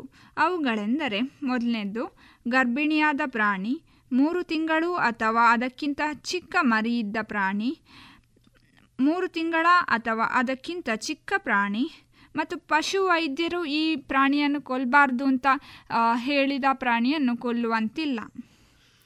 ಇದು ಒಳ್ಳೆಯ ನಿಯಮ. ಆದರೆ ನೀವು ಹೇಳಿದ್ರಿ, ಕೋಳಿಯನ್ನು ಸೇರಿ ಯಾವುದೇ ಪ್ರಾಣಿ ಪಕ್ಷಿಗಳನ್ನು ಕಸಾಯಿಖಾನೆ ಹೊರತುಪಡಿಸಿ ಯಾರು ಕೊಲ್ಲುವಂತಿಲ್ಲ ಅಂತ. ಈ ನಿಯಮವನ್ನು ಗಾಳಿಗೆ ತೂರಲಾಗಿದೆ ಅಂತ ನನಗನ್ನಿಸ್ತಾ ಇದೆ. ಇದರ ಇಂಪ್ಲಿಮೆಂಟೇಷನ್ಸ್ ಸರಿಯಾಗಬೇಕಿದೆ. ಹೌದು. ವಿಶಿಕ ಈಗ ಇನ್ನೊಂದು ಬೀದಿ ನಾಯಿಗಳಿಗೆ ಆಹಾರ ನೀಡುವುದನ್ನು ಪ್ರಾಣಿದಯ ಸಂಘಗಳು ಸಂಘದವರು ಮಾಡ್ತಾರೆ. ಆದರೆ ಕೆಲವರು ಈ ಆಹಾರ ನೀ ನೀಡ್ತಾರಲ್ಲ ಪ್ರಾ ನಾಯಿಗಳಿಗೆ ಅವರನ್ನು ನಿಂದಿಸ್ತಾರೆ. ಅವರಿಗೆ ಕೆಲವೊಂದು ಘಟನೆಗಳು ಮಾತ್ರ ಮನಸ್ಸಿನಲ್ಲಿ ಇರ್ತದೆ. ಪ್ರಾಣಿಗೆ ಆಹಾರ ನೀಡುವವರು ಯಾವುದೇ ತಪ್ಪನ್ನು ಮಾಡಿರದಿಲ್ಲ. ಆದರೆ ಅವರು ಆರ್ಟಿಕಲ್ ಫಿಫ್ಟಿ ಒನ್ ಎ ಅನ್ನು ಪರಿಪಾಲಿಸ್ತಾರೆ. ಈಗ ಪ್ರಾಣಿಗಳನ್ನು ಹಿಡಿದು ಬೇರೆ ಕಡೆ ಬಿಡ್ತಾರಲ್ಲ, ಮತ್ತು ಅದರ ಮೇಲಿನ ಹಿಂಸೆಯನ್ನು ತಡೆಗಟ್ಟಲು ಕ್ರಮಗಳೇನು? ನಾವು ಮೊದಲನೇದಾಗಿ ಎನಿಮಲ್ ಬರ್ತ್ ಕಂಟ್ರೋಲ್ ರೂಲ್ ಅನ್ನು ನೋಡಿದರೆ ಅದು ಎರಡು ಸಾವಿರದ ಒಂದರಲ್ಲಿ ಬಂದದ್ದು. ಜನನ ನಿಯಂತ್ರಣಕ್ಕಾಗಿ ಶಸ್ತ್ರಚಿಕಿತ್ಸೆಗೊಳಗಾದ ನಾಯಿಗಳನ್ನು ಹಿಡಿಯುವುದಾಗಲಿ, ಬೇರೆ ಸ್ಥಳಕ್ಕೆ ತೆಗೆದುಕೊಂಡು ಹೋಗಿ ಬಿಡುವುದಾಗಲಿ ಮಾಡುವುದು ಅಪರಾಧ. ಅಧಿಕಾರದಲ್ಲಿರುವವರಿಗೆ ಕೂಡ ಈ ರೀತಿ ನಡೆದುಕೊಳ್ಳುವ ಹಕ್ಕಿಲ್ಲ. Next prevention of cruelty on animals nineteen sixty section eleven one clause H ಇದರಲ್ಲಿ ನೋಡಿದರೆ ಯಾವುದಾದರೂ ಪ್ರಾಣಿಯನ್ನು ಕಡೆಗಣಿಸುವುದು, ಅದಕ್ಕೆ ಅನ್ನ, ಆಹಾರ, ವಸತಿ ಕೊಡದೆ ಹಿಂಸಿಸುವುದು, ಹೆಚ್ಚಿನ ಗಂಟೆಗಳ ಕಾಲ ಚೈನಿನಿಂದ ಕಟ್ಟಿ ಹಾಕುವುದು ಇಲ್ಲವೇ? ಮಾಡಿದರೆ ಇದಕ್ಕೆಲ್ಲ ಫೈನ್ ಇಲ್ಲವೇ? ಮೂರು ತಿಂಗಳವರೆಗೆ ಜೈಲು ಶಿಕ್ಷೆ ವಿಧಿಸಲಾಗುತ್ತದೆ ಅದೇ ಸೆಕ್ಷನ್ ಮೂವತ್ತೈದರಲ್ಲಿ ಪ್ರಾಣಿಗಳ ಚಿಕಿತ್ಸೆ ಮತ್ತು ಆರೈಕೆಯ ಬಗ್ಗೆ ತಿಳಿಸಿಕೊಟ್ಟಿದೆ. ರಾಜ್ಯ ಸರ್ಕಾರವು ಸಾಮಾನ್ಯ ಅಥವಾ ವಿಶೇಷ ಆದೇಶದ ಮೂಲಕ ಈ ಅಧಿನಿಯಮದ ವಿರುದ್ಧ ಯಾವ ಅಪರಾಧಗಳನ್ನು ಮಾಡಲಾಗಿದೆ ಎಂಬುದಕ್ಕೆ ಸಂಬಂಧಿಸಿದಂತೆ ಪ್ರಾಣಿಗಳ ಚಿಕಿತ್ಸೆ ಮತ್ತು ಆರೈಕೆಗಾಗಿ ಆಸ್ಪತ್ರೆಗಳನ್ನು ನಿರ್ಮಿಸಬಹುದು. ಈಗ ಕೆಲವರು ಪ್ರಾಣಿ ಸಂಗ್ರಹಾಲಯಕ್ಕೆ ಹೋಗ್ತಾರಲ್ಲ, ಅಲ್ಲಿ ಯಾವುದಾದ್ರೂ ತಪ್ಪು ಮಾಡಿದರೆ ಅದಕ್ಕೆ ಕೂಡ ಶಿಕ್ಷೆಯನ್ನು ವಿಧಿಸಲಾಗಿದೆ. ಪ್ರಾಣಿ ಸಂಗ್ರಹಾಲಯಗಳಲ್ಲಿರುವ ಪ್ರಾಣಿಗಳನ್ನು ಕೆರಳಿಸುವುದು, ಅವುಗಳಿಗೆ ಭಂಗ ತರುವುದು, ಆಹಾರ ಕೊಡುವುದು ಹಾಗೂ ಸಂಗ್ರಹಾಲಯದ ಆವರಣದಲ್ಲಿ ಕಸ ಹಾಕುವುದು ಮುಂತಾದ ಮುಂತಾದವನ್ನು ಮಾಡಿದರೆ ಇಪ್ಪತ್ತೈದು ಸಾವಿರ ದಂಡ ವಿಧಿಸಲಾಗುತ್ತದೆ. ಅಷ್ಟೇ ಅಲ್ಲ, ಮೂರು ತಿಂಗಳವರೆಗೆ ಜೈಲು ಶಿಕ್ಷೆ ಹಾಕಬಹುದು. ಪ್ರಾಣಿಗಳ, ಮತ್ತೊಂದು ಪ್ರೊವಿಷನ್ ಹೇಳಬೇಕಂದ್ರೆ ಪ್ರಾಣಿಗಳನ್ನು ವಾಹನಗಳಲ್ಲಿ ಅದಕ್ಕೆ ಪೆಟ್ಟಾಗುವಂತೆ, ನೋವಾಗುವಂತೆ ತೆಗೆದುಕೊಂಡು ಹೋದರೆ ಕೂಡ ಶಿಕ್ಷೆ ಒಳಗೆ ಒಳಗಾಗ್ತಾರೆ. ಪ್ರಾಣಿಗಳನ್ನು ವಾಹನಗಳಲ್ಲಿ ಅದಕ್ಕೆ ಪೆಟ್ಟಾಗುವಂತೆ, ನೋವಾಗುವಂತೆ ತೆಗೆದುಕೊಂಡು ಹೋದರೆ ಕೂಡ ಶಿಕ್ಷೆಗೆ ಒಳಗಾಗಬಹುದು. ವಿಶಿಕ, ನಂಗೇನು ಅನ್ನಿಸ್ತದೆ ಅಂದರೆ ಭಾರತದಲ್ಲಿ ಹಲವಾರು ಕಾನೂನುಗಳು ಪ್ರಾಣಿಗಳ ರಕ್ಷಣೆಗೆ ಇದ್ದರೂ ಅವುಗಳ ಮೇಲಿನ ಶೋಷಣೆ ಇನ್ನೂ ನಿಂತಿಲ್ಲ. ಯಾರಾದರೂ ಒಬ್ಬರು ಪ್ರಾಣಿ ಪ್ರೇಮಿಯೋ ಅಥವಾ ಸಮಾಜ ಸುಧಾರಕರೋ ಪ್ರಾಣಿಗಳ ಧ್ವನಿಯಾಗಬೇಕು ಧ್ವನಿಯಾಗ್ತಾರೆ. ಪ್ರಸ್ತುತ ಇರುವ ಕಾನೂನುಗಳ ಶಿಕ್ಷೆಯ ಪ್ರಮಾಣ ಬಹಳ ಕಮ್ಮಿ. ಹಾಗಾಗಿ ತಪ್ಪಿತಸ್ಥ ಸುಲಭವಾಗಿ ಬಿಡುಗಡೆಗೊಳ್ತಾನೆ. ಪ್ರಾಣಿದಯಾ ಸಂಘದವರು ಜಲ್ಲಿಕಟ್ಟಿನ ಕಂಬಳದ ವಿರುದ್ಧ ಧ್ವನಿ ಎತ್ತುತ್ತಾರೆ. ಆದರೆ ಅದೇ ಪ್ರಾಣಿಗಳನ್ನು ಕಸಾಯಿಖಾನೆಯಲ್ಲಿ ಚಿತ್ರ ಹಿಂಸೆ ಕೊಟ್ಟು ಕೊಲ್ಲುವಾಗ ಯಾರೂ ಧ್ವನಿ ಎತ್ತುವುದಿಲ್ಲ. ಕಂಬಳದಂತಹ ಕ್ರೀಡೆಗಳು ಜನಪದ ಕ್ರೀಡೆಯಾಗಿದೆ. ಇದು ಪ್ರಾಣಿಗಳನ್ನು ಪ್ರೀತಿಯಿಂದ ಸಾಕಿ ಕ್ರೀಡೆಯಲ್ಲಿ ತರಲು ಒಂದು ವೇದಿಕೆಯಾಗಿದೆ. ಒಂದು ರೀತಿಯಲ್ಲಿ ಹೇಳಬೇಕಾದ್ರೆ ಈ ಕ್ರೀಡೆಗಳೇ ಕೋಣಗಳನ್ನು ಕಸಾಯಿಖಾನೆಯಿಂದ ರಕ್ಷಿಸುವುದು. ಏನಂತೀರಿ? ಹೌದು. ಜನಪದ ಕ್ರೀಡೆಗಳು ಪ್ರಾಣಿಗಳನ್ನು ರಕ್ಷಿಸಲು ಒಂದು ಮಾಧ್ಯಮವೂ ಹೌದು. ನಾವು ನಮಗೆಲ್ಲ ಗೊತ್ತಿರ್ಬೋದು ಈಕ್ವೆಡಾರ್ನಂತಹ ದೇಶ ಪ್ರಪಂಚದಲ್ಲಿಯೇ ಮೊದಲ ಬಾರಿಗೆ ಪ್ರಾಣಿಗಳಿಗೆ ಲೀಗಲ್ ರೈಟ್ಸನ್ನು ಒದಗಿಸಿದೆ. ನಮ್ಮ ಭಾರತದಲ್ಲೂ ಇಂತಹ ಕಾನೂನು ಬೇಕು. ಸರ್ವೋಚ್ಚ ನ್ಯಾಯಾಲಯವು ತನ್ನ ತೀರ್ಪಿನಲ್ಲಿ ಆರ್ಟಿಕಲ್ ಇಪ್ಪತ್ತ ಒಂದು ಪ್ರಾಣಿಗಳಿಗೂ ಅನ್ವಯಿಸುತ್ತದೆ ಎಂದು ಹೇಳಿದೆ. ಹಾಗಾಗಿ ಪ್ರಾಣಿಗಳ ಹಿತದೃಷ್ಟಿಯಿಂದ ಇಕ್ವೆಡಾರ್ನಲ್ಲಿ ತಂದಂತಹ ಕಾನೂನನ್ನು ನಮ್ಮಲ್ಲಿಯೂ ಅನುಷ್ಠಾನಕ್ಕೆ ತರುವಂತಹ ಅಗತ್ಯತೆ ಇದೆ. ಸರಿಯಾಗಿ ಹೇಳಿದ್ರಿ ವಿಷಿಕ ಇನ್ನು ಕೊನೆಯದಾಗಿ ಹೇಳಬೇಕಾದ್ರೆ, ನಮಗೆ ಅಂದರೆ ನಾವು ಮನುಷ್ಯರಿಗೆ ನಾವು ನಮಗೇನಾದರೂ ತೊಂದರೆ ಆದಾಗ ನಾವು ಅದನ್ನು ಅಲ್ಲೇ ಪ್ರಶ್ನಿಸ್ತೇವೆ, ನಮ್ಗೆ ಯಾಕೆ ಹೀಗೆ ಆಯಿತು ಅಂತ. ಅದೇ ನಾವು ಅದೇ ಒಂದು ಪ್ರಾಣಿಗಳಿಗೆ ತೊಂದರೆ ಆಗ್ತಿದೆ ಅಂತ ಆದರೆ ಅದನ್ನು ಪ್ರಶ್ನಿಸುವವರು ಕೇವಲ ಬೆರಳು ಅಷ್ಟು ಜನ. ಇನ್ನೊಂದು ಹೇಳಬೇಕಾದ್ರೆ ಈ ಜಗ, ಈ ಪ್ರಪಂಚದಲ್ಲಿ ಹೇಗೆ ಪ್ರತಿಯೊಬ್ಬ ಮನುಷ್ಯನಿಗೆ ಜೀವಿಸ್, ಜೀವಿಸುವ ಹಕ್ಕಿದೆಯೋ ಅದೇ ರೀತಿ ಪ್ರತಿಯೊಂದು ಪ್ರಾಣಿಗಳಿಗೂ ಜೀವಿಸುವ ಹಕ್ಕಿದೆ. ಎಲ್ಲ ರಾಷ್ಟ್ರಗಳಲ್ಲಿಯೂ ಪ್ರಾಣಿಗಳ ರಕ್ಷಣೆಗಾಗಿ ಪ್ರತ್ಯೇಕ ಕಾನೂನುಗಳಿವೆ. ಅದೇ ರೀತಿ ನಮ್ಮ ಭಾರತ ಸರ್ಕಾರವು ಕೂಡ ಪ್ರಾಣಿಗಳ ಉಳಿವಿಗಾಗಿ, ಅವುಗಳ ರಕ್ಷಣೆಗಾಗಿ ಕ್ರಮಗಳನ್ನು ಕೈಗೊಳ್ತಾನೆ ಇರ್ತಾರೆ. ಪ್ರ- ಕ್ರಮಗಳನ್ನು ಕೈಗೊಳ್ತಾನೆ ಇರ್ತಾರೆ. ಇದು ಬರೀ ಭಾರತ ಸರ್ಕಾರಕ್ಕೆ ಸೀಮಿತ ಆಗಿರಬಾರ್ದು. ಇದರಲ್ಲಿ ನಮ್ಮ ಭಾರತ ಸರ್ಕಾರದ ಜೊತೆ ನಾವು ಕೂಡ ಸಹಕರಿಸಬೇಕು. ಪ್ರಾಣಿಗಳ ರಕ್ಷಣೆಗಾಗಿ ನಾವೆಲ್ಲರೂ ಕೈ ಜೋಡಿಸೋಣ ಎಂದು ಹೇಳುತ್ತಾ, ಪ್ರಾಣಿಗಳ ರಕ್ಷಣೆಗಾಗಿ ನಮ್ಮ ಕಡೆಯಿಂದ ಇದೊಂದು ಸಣ್ಣ ಪ್ರಯತ್ನ. ಇದುವರೆಗೆ ವಿವೇಕಾನಂದ ಕಾನೂನು ಮಹಾವಿದ್ಯಾಲಯದ ವಿದ್ಯಾರ್ಥಿಗಳಾದ ವಿಶಿಕಾ ಮತ್ತು ಶರಣ್ಯ ಅವರಿಂದ ಪ್ರಾಣಿ ರಕ್ಷಣೆ ಈ ಕುರಿತ ಮಾಹಿತಿ ಮಾತುಕತೆಯನ್ನ ಕೇಳಿದಿರಿ. ಎಸ್ಡಿಪಿ ರೆಮಿಡೀಸ್ ಮತ್ತು ರಿಸರ್ಚ್ ಸೆಂಟರ್ ಪುತ್ತೂರು ಪ್ರಾಯೋಜಿಸುತ್ತಿರುವ ಕಲೋಪಾಸನ ಎರಡು ಸಾವಿರದ ಇಪ್ಪತ್ತ ಮೂರು ಸಾಂಸ್ಕೃತಿಕ ಹಬ್ಬ, ಫೆಬ್ರವರಿ ಇಪ್ಪತ್ತ ಐದರಿಂದ ಇಪ್ಪತ್ತ ಏಳರವರೆಗೆ. ಎಸ್ಡಿಪಿ ರೆಮಿಡೀಸ್ ಮತ್ತು ರಿಸರ್ಚ್ ಸೆಂಟರ್ ಕರ್ನಾಟಕದಲ್ಲಿ ಫೆಬ್ರವರಿ ಇಪ್ಪತ್ತ ಐದರಂದು ಸಂಜೆ ಆರು ಗಂಟೆಗೆ ಮಂಗಳೂರು ಕೆಎಂಸಿ ಆಸ್ಪತ್ರೆಯ ಖ್ಯಾತ ವೈದ್ಯರಾದ ಡಾಕ್ಟರ್ ಎಂ ಚಕ್ರಪಾಣಿ ಅವರಿಂದ ಕಲೋಪಾಸನ ಎರಡು ಸಾವಿರದ ಇಪ್ಪತ್ತ ಮೂರು ಸಾಂಸ್ಕೃತಿಕ ಹಬ್ಬದ ಉದ್ಘಾಟನೆ. ಬಳಿಕ ವಿದುಷಿ ಸುಧಾ ರಘುನಾಥನ್ ಅವರಿಂದ ಕರ್ನಾಟಕ ಶಾಸ್ತ್ರೀಯ ಸಂಗೀತ ಕಚೇರಿ. ಫೆಬ್ರವರಿ ಇಪ್ಪತ್ತ ಆರರಂದು ಸಂಜೆ ಆರು ಮೂವತ್ತರಿಂದ ಶ್ರೀ ಪೆರಡೂರು ಮೇಳದವರಿಂದ ಚಂದ್ರಹಾಸ ಶಶಿಪ್ರಭಾ ಯಕ್ಷಗಾನ. ಫೆಬ್ರವರಿ ಇಪ್ಪತ್ತ ಏಳರಂದು ಸಂಜೆ ಆರು ಮೂವತ್ತರಂದು ಶ್ರೀ ಹನುಮಗಿರಿ ಮೇಳದವರಿಂದ ಭಾರತ ಜನನಿ ಯಕ್ಷಗಾನ ಎಲ್ಲ ಕಾರ್ಯಕ್ರಮಗಳಿಗೆ ಪ್ರೀತಿಪೂರ್ವಕವಾಗಿ ಆಮಂತ್ರಿಸುತ್ತಿದ್ದಾರೆ ಶ್ರೀಮತಿ ಮತ್ತು ಶ್ರೀ ಡಾಕ್ಟರ್ ಹರಿಕೃಷ್ಣ ಪಾಣಾಜೆ ಇನ್ನು ಮುಂದೆ ಗಡಿನಾಡ ಕನ್ನಡ ಸವಾಲು ಮತ್ತು ಸಾಧ್ಯತೆ ಈ ಕುರಿತು ನ್ಯಾಯವಾದಿಗಳಾದ ಶ್ರೀಯುತ ಮುರಳೀಧರ ಬಳ್ಳುಕುರಾಯ ಅವರಿಂದ ವಿಚಾರ ಮಂಥನ. ಗಡಿನಾಡ ಸಂಸ್ಕೃತ ಉತ್ಸವದ ಈ ಶುಭ ಸಂದರ್ಭದಲ್ಲಿ ಈ ರೀತಿಯಂತಹ ಒಂದು ಗೋಷ್ಠಿ ಅತ್ಯಂತ ಸೂಕ್ತ ಅಂತೇಳಿ ನನ್ನ ಭಾವನೆ. ಆದರೆ ಜೊತೆಯಲ್ಲಿ ನಾನು ಕಂಡುಕೊಂಡಂಥ ಒಂದು ಸತ್ಯ ಯಾವುದು ಅಂತ ಹೇಳಿದರೆ ಇದು ಬಹಳ ಒಂದು ಅಪಾಯವನ್ನು ಇಲ್ಲಿ ಆಹ್ವಾನಿಸಿದ್ದಾರಾ ಅಂತೇಳಿ ನನಗೆ ಮನಸ್ಸಿಗೆ ತೋಚಿತ್ತು, ಆದರೆ ಅದು ಇವತ್ತು ಇಲ್ಲಿ ಸತ್ಯ ಅಂತೇಳಿ ಕಾಣ್ತಾ ಇದೆ. ಯಾಕಂತ ಹೇಳಿದರೆ ಉತ್ಸವದ ಸಂದರ್ಭ ಅಂತ ಹೇಳಿದರೆ ಅದು ಎಲ್ಲರೂ ಒಳ್ಳೆಯ ವಿಷಯಗಳನ್ನು, ಆಶಯಗಳನ್ನು ಆಸ್ವಾದಿಸುವಂಥ ಒಂದು ಕಾಲ. ಆ ಕಾಲದಲ್ಲಿ ಒಂದು ನೀರಸವಾದಂತಹ ವಿಷಯವನ್ನು ಮುಂದಿಟ್ಟಿದೆ ಆದರೆ ಬಹುಶಃ ಅದನ್ನು ಸ್ವೀಕರಿಸುವವರು ತುಂಬ ಕಡಿಮೆ ಇರ್ತಾರೆ. ಅದೇ ಇಲ್ಲಿ ವೇದ್ಯ ಆಗ್ತಾ ಇದೆ ಅಂತೇಳಿ ಕಾಣ್ತಾ ಇದೆ. ಆದರೆ ಈ ಹಿನ್ನೆಲೆಯಲ್ಲಿ ನಡೆಸುವಂತಹ ಈ ಉತ್ಸವದ ಈ ಸಂದರ್ಭದಲ್ಲಿ ಇಂತಹ ವಿಚಾರಗಳು ಅತ್ಯಂತ ಅಗತ್ಯ ಎನ್ನುವುದನ್ನು ನಾವು ಈಗ ಇಬ್ಬರು ಮಾತಾಡಿದಂತಹ ವಿಚಾರಗಳಿಂದ ಖಂಡಿತ ನಾವು ತಿಳಿದಿದ್ದೇವೆ.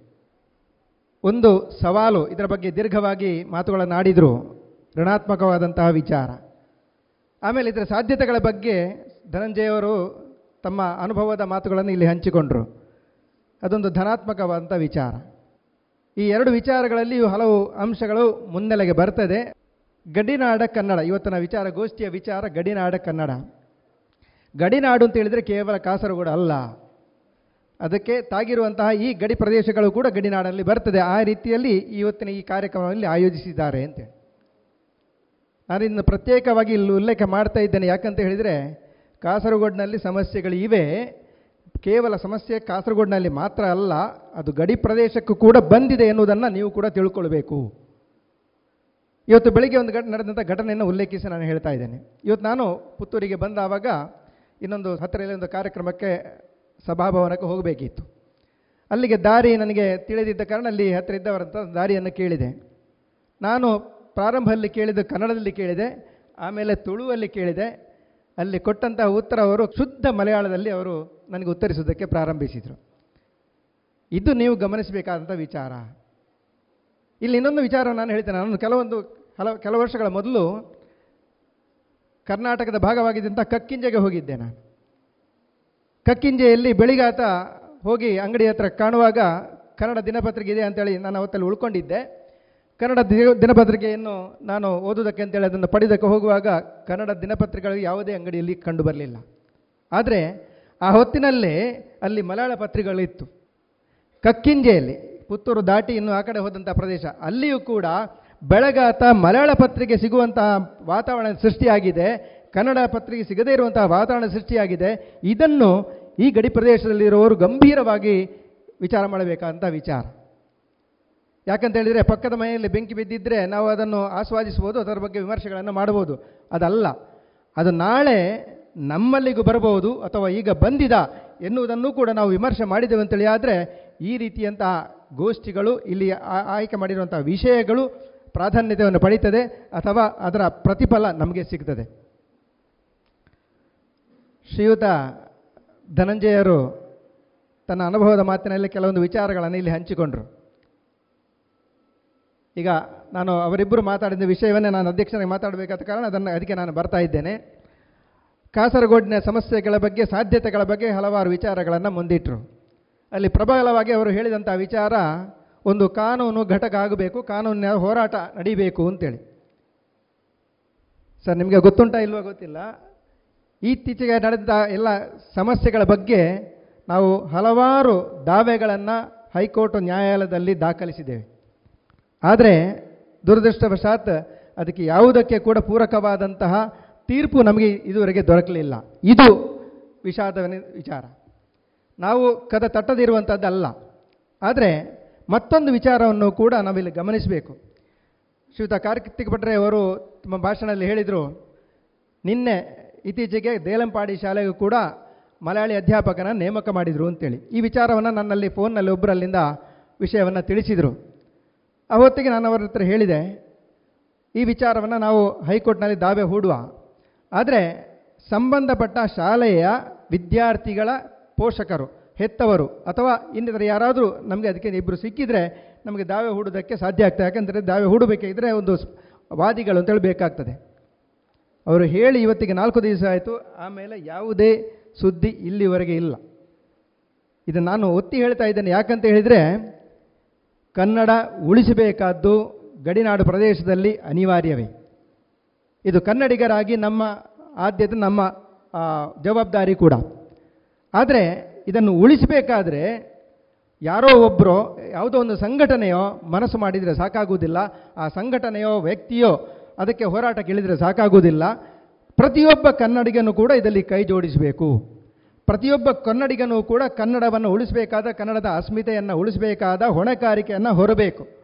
ಆ ಹೊರಗ ಹೊಣೆಗಾರಿಕೆಯನ್ನು ಹೊತ್ತ ಅಂತೇಳಿ ಆದರೆ ಮಾತ್ರ ಈ ಎಲ್ಲ ಸಮಸ್ಯೆಗಳನ್ನು ಕೂಡ ನಮಗೆ ಸುಲಭವಾಗಿ ಪರಿಹರಿಸುವುದಕ್ಕಾಗ್ತದೆ. ಯಾಕಂತ ಹೇಳಿದರೆ ಸಮಸ್ಯೆಗಳು ಪರಿಹರಿಸದ ಆಗದೇ ಇರುವಂಥ ಸಮಸ್ಯೆಗಳು ಯಾವುದೂ ಅಲ್ಲ. ಯಾಕಂತ ಹೇಳಿದರೆ ಕಾನೂನಿನ ರೀತಿಯಲ್ಲಿ ಇದಕ್ಕೆ ನಮಗೆ ಬಲವಾದ ಆದೇಶಗಳಿವೆ. ಮೂವತ್ತಕ್ಕಿಂತ ಹೆಚ್ಚು ಅಗತ್ಯವಾದಂಥ ಆದೇಶಗಳಿವೆ. ಈ ಸರ್ಕಾರಿ ಆದೇಶಗಳನ್ನು ಪಾಲನೆ ಮಾಡಬೇಕಾದಂಥ ಹೊಣೆಗಾರಿಕೆ ಸರ್ಕಾರಕ್ಕೂ ಇದೆ. ಆದರೆ ಯಾವುದೇ ಸಂದರ್ಭದಲ್ಲಿಯೂ ಕೂಡ ಇದನ್ನು ಬೇಕು ಅಂತ ಹೇಳುವಂತಹ ವ್ಯಕ್ತಿ, ಬೇಕು ಅಂತ ಹೇಳುವಂತಹ ಕನ್ನಡಿಗ ಮುಂದೆ ಬರ್ತಾ ಇಲ್ಲ. ಒಂದು ಸಣ್ಣ ಉದಾಹರಣೆಯನ್ನು ನಿಮ್ಮ ಮುಂದೆ ಇಡ್ತಾ ಇದ್ದೇನೆ. ಕಾಸರಗೋಡು ಜಿಲ್ಲಾ ಭಾಷಾ ಅಲ್ಪಸಂಖ್ಯಾತ ಸಮಿತಿಯ ಒಂದು ಸದಸ್ಯನಾಗಿ ನಾನು ಸಭೆಯಲ್ಲಿ ಭಾಗವಹಿಸ್ತಾ ಇದ್ದೇನೆ. ಆ ಸಭೆಯಲ್ಲಿ ನಾವು ಯಾವಾಗಲೂ ಕೇಳಿಕೊಂಡಂಥ ಒಂದು ವಿಚಾರ. ಕನ್ನಡ ಅರ್ಜಿಗಳನ್ನು ನೀವು ಸರಿಯಾದ ರೀತಿಯಲ್ಲಿ ಪುರಸ್ಕರಿಸುವುದಿಲ್ಲ ಅಂತ ಹೇಳುವಂಥದ್ದು ಆವಾಗ ಅದರ ಬಗ್ಗೆ ಅಲ್ಲಿ ವಿಮರ್ಶೆ ನಡೆಯಿತು. ಮಾನ್ಯ ಜಿಲ್ಲಾಧಿಕಾರಿಯವರು ಸಂಬಂಧಪಟ್ಟ ಎಲ್ಲ ಅಧಿಕಾರಿಗಳ ಹತ್ರ ಇದರ ಬಗ್ಗೆ ನಿಮ್ಮ ಅಭಿಪ್ರಾಯ ತಿಳಿಸಿ ಅಂತೇಳಿ ಇವರು ಹೇಳಿದರು. ಆ ಹೊತ್ತಿನಲ್ಲಿ ಸತ್ಯ ಹೇಳ್ತಾನೆ ಇದು. ಹತ್ತು ಹದಿನೈದು ಸೆಕೆಂಡ್ಗಳಷ್ಟು ನನಗೆ ಎದೆ ಡಬಡಬ ಅಂತ ಹೇಳ್ತಾ ಇತ್ತು. ಯಾಕಂತ ಹೇಳಿದರೆ, ಕನ್ನಡದಲ್ಲಿ ಅರ್ಜಿಗಳು ಬಂದಿತ್ತೋ ಎನ್ನುವಂತಹ ಸಂಶಯ ನನಗೆ ಇತ್ತು. ಆದರೆ ಪುಣ್ಯ ಏನು ಅಂತ ಹೇಳಿದರೆ ಹತ್ತು ಅರ್ಜಿಗಳು ಬಂದಿವೆ, ನಾವು ಅದು ಅದಕ್ಕೆ ಹತ್ತರಲ್ಲೇ ಕನ್ನಡದಲ್ಲೇ ಉತ್ತರ ಕೊಟ್ಟಿದ್ದೇವೆ ಅಂತೇಳಿ ಒಂದು ಇಲಾಖೆಯವರು ಉತ್ತರವನ್ನು ಕೊಟ್ಟರು ಆದರೆ ವಾಸ್ತವ ಏನು ಅಂತ ಹೇಳಿದರೆ ಕನ್ನಡದಲ್ಲೇ ಅರ್ಜಿಯನ್ನು ಕೊಡುವುದಕ್ಕೆ ನಮಗೆ ಸವಲತ್ತು ಇದ್ದರೂ ಕೂಡ, ಸರ್ಕಾರಿ ಆದೇಶ ಅದಕ್ಕೆ ಅನುಗುಣವಾಗಿ ಇದ್ದರೂ ಕೂಡ ನಾವು ಅದನ್ನು ಪಾಲಿಸ್ತಾ ಇಲ್ಲ, ನಾವು ಅದನ್ನು ಪ್ರಯೋಜನ ಪಡಿತಾ ಇಲ್ಲ, ನಾವು ಅರ್ಜಿಗಳನ್ನು ಕನ್ನಡದಲ್ಲಿ ಕೊಡ್ತಾ ಇಲ್ಲ. ಇದು ನಾವೇ ನಮಗೆ ಮಾಡಿಕೊಳ್ಳುವಂಥ ಒಂದು ಅನ್ಯಾಯ. ಈ ಇದರಿಂದ ನಾವು ಹೊರಗೆ ಬಂದೆವು ಅಂತೇಳಿ ಆದರೆ ಖಂಡಿತವಾಗಿಯೂ ಯಾವುದೇ ರೀತಿಯ ಸರ್ಕಾರಿ ಅಧಿಕಾರಿಗೂ ಕೂಡ ಕನ್ನಡಿಗರನ್ನು ಅಥವಾ ಕನ್ನಡವನ್ನು ದಮನಿಸುವಂತಹ ಧೈರ್ಯ ಬರುವುದಿಲ್ಲ. ಆವಾಗ ಉದ್ಘಾಟನಾ ಭಾಷಣದ ಮಾಡ್ತಾ ಇರುವಾಗ ನಮ್ಮ ಮಾನ್ಯ ಶಾಸಕರು ಹೇಳಿದರು, ನನಗೆ ಕಾಸರಗೋಡಿನ ಬಗ್ಗೆ ನಿಕಟವಾದ ಸಂಬಂಧ ಇದೆ. ಚುನಾವಣಾ ಸಂದರ್ಭದಲ್ಲಿ ನಾನು ಕಾಸರಗೋಡಿಗೆ ಹೋಗ್ತಾ ಇದ್ದೇನೆ. ಆದರೆ ಅವರೊಂದು ಒಂದು ಮುಖ್ಯವಾದ ವಿಚಾರವನ್ನು ಹೇಳಿದರು. ಈ ಹತ್ತು ವರ್ಷಗಳಲ್ಲಿ ಬಹಳಷ್ಟು ವ್ಯತ್ಯಾಸವನ್ನು ಕಂಡಿದ್ದೇನೆ ಅಂತೇಳಿ. ಈ ಬಹಳಷ್ಟು ವ್ಯತ್ಯಾಸವನ್ನು ಕಾಣುವುದಕ್ಕೆ ಮುಖ್ಯವಾದ ಕಾರಣ ನಮ್ಮಲ್ಲಿನ ಸ್ವಾಭಿಮಾನದ ಕೊರತೆ. ಕನ್ನಡಿಗನಲ್ಲಿ ಯಾರಲ್ಲಿ ಇರದಂತಹ ಒಂದು ಬಹುದೊಡ್ಡ ಕೊರತೆ ಅಂತ ಹೇಳಿದರೆ ಕನ್ನಡಿಗನಲ್ಲಿ ಕನ್ನಡದ ಬಗ್ಗೆ ಇರುವಂಥ ಸ್ವಾಭಿಮಾನ. ಕನ್ನಡದ ಬಗ್ಗೆ ಎಲ್ಲೆಲ್ಲ ದಮನ ಆಗ್ತಾ ಇದ್ದರೂ ಕೂಡ ಇದನ್ನು ಪ್ರತಿಭಟಿಸುವಂತಹ ಕಿಚ್ಚು ಇವತ್ತು ಕಡಿಮೆ ಸತ್ಯ. ಇದು ಕೇವಲ ಕಾಸರಗೋಡಿಗೆ ಸಂಬಂಧಪಟ್ಟ ಮಾತ್ರ ಅಲ್ಲ, ಎಲ್ಲ ಪ್ರದೇಶಗಳಲ್ಲಿ ಕೂಡ ಕನ್ನಡಿಗರ ಒಂದು ಸ್ವಭಾವ ಆಗಿ ಹೋಗಿದೆ. ಇದರಿಂದ ನಾವು ಬದಲಾಗಬೇಕು, ಇದರಿಂದ ನಾವು ಹೊರಗೆ ಬರಬೇಕು. ಈ ಮನೋಭಾವದಿಂದ ನಾವು ಹೊರಬಾರದೇ ಇದ್ದರೆ ಅಥವಾ ನಾವು ಇದನ್ನು ಬದಲಾವಣೆ ಮಾಡಿಕೊಳ್ಳದಿದ್ದರೆ ನಮ್ಮ ಸಮಸ್ಯೆಗಳು ಯಾವತ್ತೂ ಸಮಸ್ಯೆಗಳಾಗಿ ಉಳಿಯುತ್ತದೆ. ಅದಕ್ಕೆ ಪರಿಹಾರವನ್ನು ಕಾಣುವುದಕ್ಕೆ ಸಾಧ್ಯ ಇಲ್ಲ. ಕರ್ನಾಟಕಕ್ಕೆ ಸೇರಬೇಕು ಎನ್ನುವುದು ಒಂದು ಸಾಧ್ಯತೆ ಎನ್ನುವುದನ್ನು ಶ್ರೀಯುತ ಧನಂಜಯರು ಹೇಳಿದರು. ನಾವೆಲ್ಲ ತಿಳಿದ ಹಾಗೆ ಗಡಿನಾಡಿನ ಕೆಲವೊಂದು ಭಾಗಗಳು ರಾಜ್ಯಭಾರು ವಿಂಗಡಣೆ ಆದವಾಗ ಯಾವುದೋ ಉದ್ದೇಶಕ್ಕಾಗಿ ಗಡಿ ನಿರ್ಣಯ ಆಗುವಾಗ ಅಚ್ಚ ಕನ್ನಡ ಪ್ರದೇಶಗಳು ಇನ್ನೊಂದು ರಾಜ್ಯದ ಪ್ರದೇಶಕ್ಕೆ ಹೋಗಿದೆ ಅಥವಾ ಇನ್ನೊಂದು ಭಾಷೆ ನಾಡುವಂತಹ ಪ್ರದೇಶಗಳು ಕನ್ನಡದ ಭೂಭಾಗ್ಯಕ್ಕೆ ಸೇರಿಕೊಂಡಿವೆ. ಇದರಲ್ಲಿ ಅವತ್ತೊಂದು ಪ್ರಮಾದ ನಡೆದದ್ದಂತೂ ಸತ್ಯ. ಆದರೆ ಹಲವಾರು ದಶಕಗಳು ಕಳೆದರೂ ಕೂಡ ಈ ಪ್ರಮಾದವನ್ನು ಸರಿಪಡಿಸುವಂತಹ ಕೆಲಸ ನಡೀಲಿಲ್ಲ. ಇನ್ನೊಂದು ಮಾತನ್ನು ಹೇಳ್ತಾನೆ ಈ ಪ್ರಮಾದದ ಬಗ್ಗೆ ಧ್ವನಿ ಎತ್ತುವಂತಹ ಕೆಲಸ ಕೂಡ ನಡೀತಾ ಇಲ್ಲ. ಇದನ್ನು ಸರಿಯಾದ ಸಂದರ್ಭದಲ್ಲಿ, ಸರಿಯಾದ ಸ್ಥಳದಲ್ಲಿ ಈ ಧ್ವನಿ ಎತ್ತಿದೆವು ಅಂತೇಳಿ ಆದರೆ ಖಂಡಿತ ಇದಕ್ಕೆ ಪರಿಹಾರ ಸಿಗುವುದಕ್ಕೆ ಸಾಧ್ಯ. ಇತ್ತೀಚೆಗೆ ನೀವೆಲ್ಲ ಪತ್ರಿಕೆಗಳಲ್ಲಿ ನೋಡ್ತಾ ಇರುವಂಥ ವಿಚಾರ, ಬೆಳಗಾವಿ ವಿಚಾರದಲ್ಲಿ ಮಹಾರಾಷ್ಟ್ರ ತೆಗೆದಂತಹ ಖ್ಯಾತೆ. ಬಹುಶಃ ಇಲ್ಲಿ ಕೂಡ ಈ ಕೇವಲ ಬೆಳಗಾವಿನ ಬಗ್ಗೆ ಮಾತ್ರ ಎಲ್ಲ ಕಡೆಯಿಂದ ಸೊಲ್ಲು ಬರ್ತಾ ಇದೆ, ಅದಕ್ಕೆ ಪ್ರತಿಕ್ರಿಯೆಗಳು ಬರ್ತಾ ಇವೆ. ಈ ಸಂದರ್ಭದಲ್ಲಿ ಇನ್ನುಳಿದ ಪ್ರದೇಶಗಳು ಕಾಸರಗೋಡು ಸೇರಿದಂತೆ ಇತರ ಪ್ರದೇಶಗಳ ಬಗ್ಗೆ ರಾಜಕಾರಣಿಗಳು ಕೂಡ ಅಥವಾ ಸಂಸದರಿರ್ಬೋದು ಶಾಸಕರಿರ್ಬೋದು ಇವರು ಯಾರೂ ಕೂಡ ಸರಿಯಾದ ರೀತಿಯಲ್ಲಿ ಧ್ವನಿಯನ್ನು ಎತ್ತುತ್ತಾ ಇಲ್ಲ.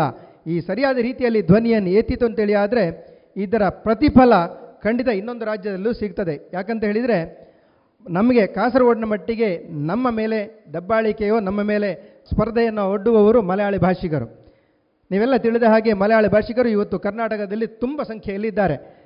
ಕರ್ನಾಟಕ ರಾಜಧಾನಿಯಲ್ಲಿರ್ಬೋದು ಅಥವಾ ಇನ್ನಿತ ಪ್ರದೇಶದಲ್ಲಿರಬಹುದು ಕೇರಳದಲ್ಲಿರುವಂತಹ ಕನ್ನಡಿಗರಿಗೆ ಸರಿಯಾದ ರೀತಿಯಲ್ಲಿ ಮಾನ್ಯತೆ, ಮನ್ನಣೆ ಸಿಗುತ್ತಾ ಇಲ್ಲ ಅಂತೇಳಿ ಆದರೆ, ಇಲ್ಲಿರುವಂತಹ ಮಲಯಾಳಿಗಳಿಗೂ ಕೂಡ ಅದೇ ರೀತಿಯಂತಹ, ಅವರನ್ನು ಕೂಡ ಅದೇ ರೀತಿ ನೋಡಿಕೊಳ್ಳುತ್ತೇವೆ ಎಂಬಂತಹ ಒಂದು ಭಾವನೆ ಅವರಲ್ಲಿ ಹೆದರಿಕೆ ಮುಟ್ಟಿಸಿತು ಅಂತೇಳಿ ಆದರೆ, ಖಂಡಿತವಾಗಿಯೂ ಇದರ ಪ್ರತಿಫಲ ಅಲ್ಲಿ ಕಾಣುತ್ತದೆ. ನಮಗೆ ಕೇರಳ ಸರ್ಕಾರದಿಂದ ಬೇಕಾದಂತಹ ಸವಲತ್ತು ಸರಿಯಾದ ರೀತಿಯಲ್ಲಿ ದೊರಕುವುದಕ್ಕೆ ಸಾಧ್ಯ.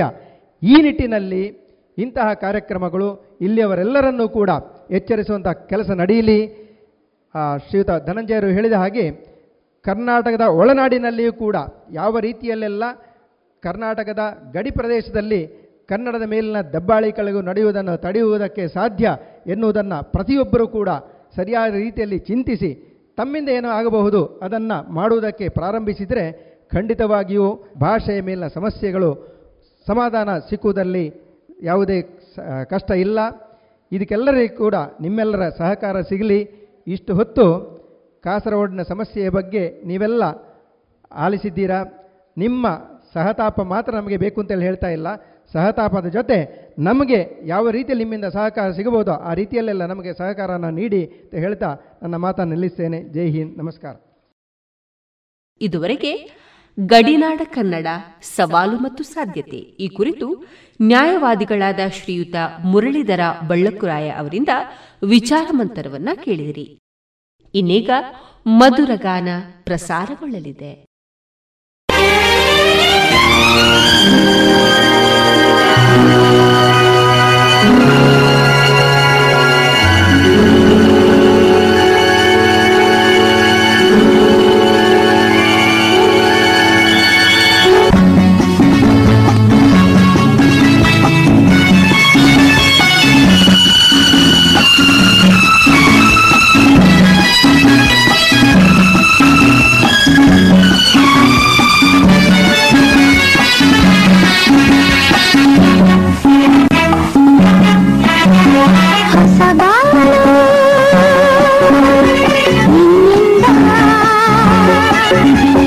ಹೊಸಬಾಳು ನಿನ್ನಿಂದ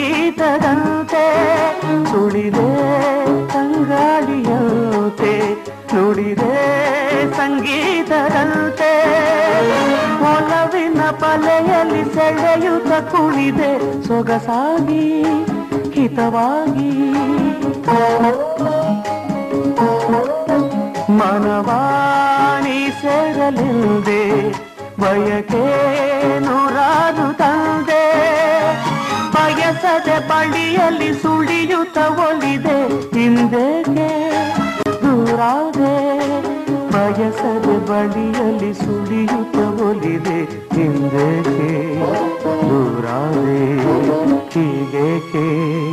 ಮರೆಯಾದೆ ನಲ್ಲಿವ ಗುಲಾಬಿ ಹೂವೆ, ಮುಗಿಲ ಮೇಲೇರಿ ನಗುವೆ, ನಿನಗೆ ನನ್ನಲ್ಲಿ ಒಲವು ಅರೆಯೇ ನನ್ನಲ್ಲಿ ಚಲವೋ ನಲಿವ ಗುಲಾಬಿ ಹೂವೆ, ಒಲವೋ.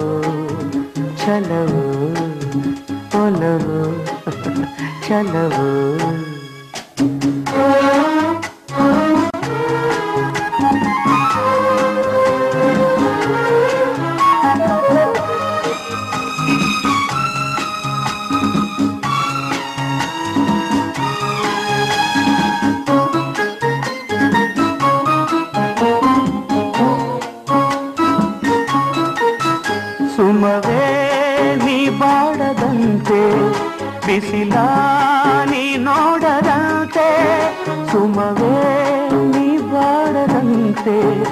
ಬಿಸಿಲ ನೀ ನೋಡದಂತೆ.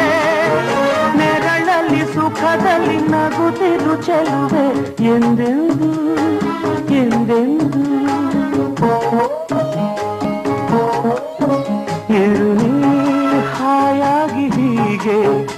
ಇರಲಿ ನನಗೆಲ್ಲ ಬೇಗೆ. ಕನಸಲ್ಲಿ ನೋಡಿದ ಸಿರಿಯನು ಮರವೆ. ನಿನಗಾಗಿ ನನಗಾಗಿ ಕನಸಲ್ಲಿ ನೋಡಿದ ಸಿರಿಯನು ಮರೆವೆ. ನಿನಗಾಗಿ, ನನಗಾಗಿ ನಿನಗಾಗಿ, ನನಗಾಗಿ ನಲಿವಾ ಗುಲಾಬಿ ಹೂವೆ. ಮುಗಿಲ ಮೇಲೇರಿ ನಗುವೆ, ನಿನಗೆ ನನ್ನಲ್ಲಿ ಒಲವು. ಅರಿಯೇ ನನ್ನಲ್ಲಿ చలవో నలివా గులాబీ భూ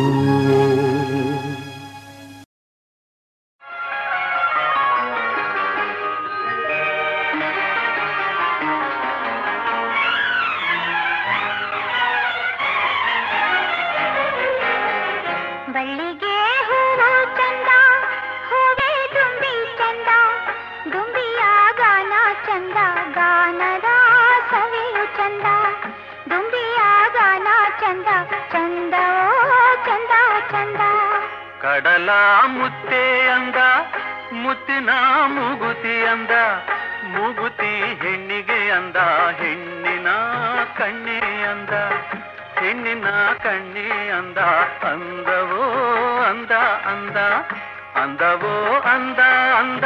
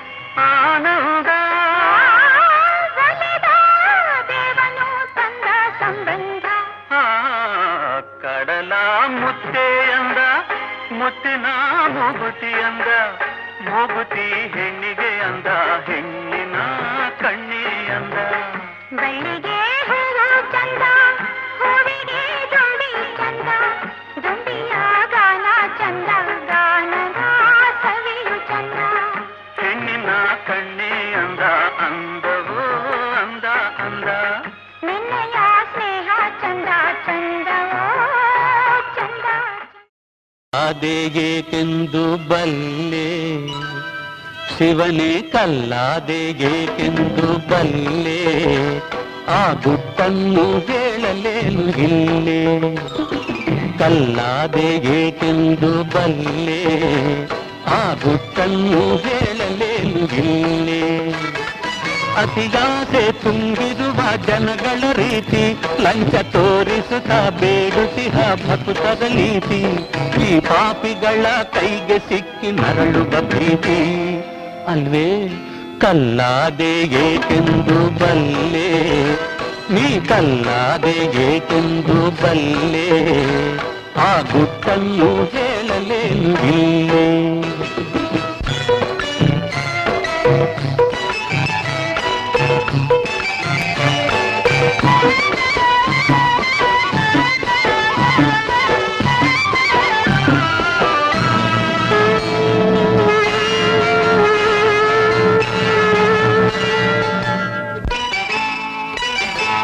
ಮನಸ್ಸೆಲ್ಲೋ ಕಣ್ಣೆಲ್ಲೋ ಪೂಜೆಯನ್ನುವರು ನಿನಗೆ ನೈವೇದ್ಯ ಎಂದೆಲ್ಲ ತಾವೆ ತಿನ್ನುವರು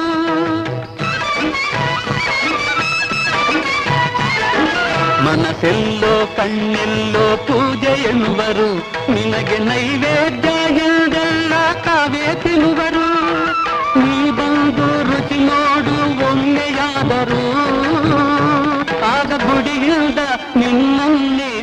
ಅಟ್ಟಿ ಬಿಡುವರು ಕಲ್ಲಾದೆ ಏಕೆಂದು ಬಲ್ಲೆ ಶಿವನೇ ಕಲ್ಲಾದೆ ಏಕೆಂದು ಬಲ್ಲೆ ಆ ಗುಟ್ಟನ್ನು ಹೇಳಲೇನು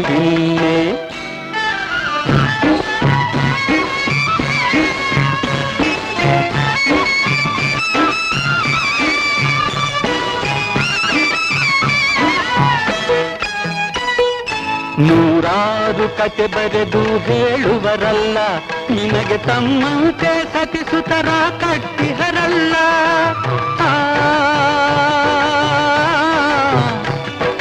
ಓ, ಆ, ಆ, ಆ, ಆ, ಆ. ನೂರಾರು ಕತೆ ಬರೆದು ಹೇಳುವರಲ್ಲ ನಿನಗೆ ತಮ್ಮಂತೆ ಸತಿಸುತರ ಕಟ್ಟಿಹರಲ್ಲ ನಿನ್ನ ಹೆಸರಲ್ಲಿ ಸುಲಿಗೆಯನ್ನು ಮಾಡುವರಲ್ಲ ನಿನ್ನ ಕಂಡು ಅಯ್ಯೋ ಪಾಪ ಎನಿಸಿದೆಯಲ್ಲ ಕಲ್ಲಾದೆ ಏಕೆಂದು ಬಲ್ಲೆ ಶಿವನೇ ಕಲ್ಲಾದೆ ಏಕೆಂದು ಬಲ್ಲೆ ಆ ಗುಟ್ಟನ್ನು ಹೇಳಲೇನು ಇಲ್ಲೇ ಹೋ ಅತಿಯಾಸೆ ತುಂಬಿರುವ ಜನಗಳ ರೀತಿ, ಲಂಚ ತೋರಿಸುತ್ತಾ ಬೇಡುತ್ತಿಹ ಭಕ್ತರ ನೀತಿ. ಈ ಪಾಪಿಗಳ ಕೈಗೆ ಸಿಕ್ಕಿ ನರಳುವ ಭೀತಿ, ಕಲ್ಲಾದೆ ಏಕೆಂದು ಬಲ್ಲೆ?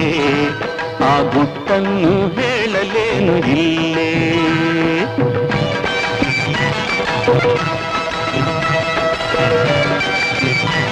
ಏನೇ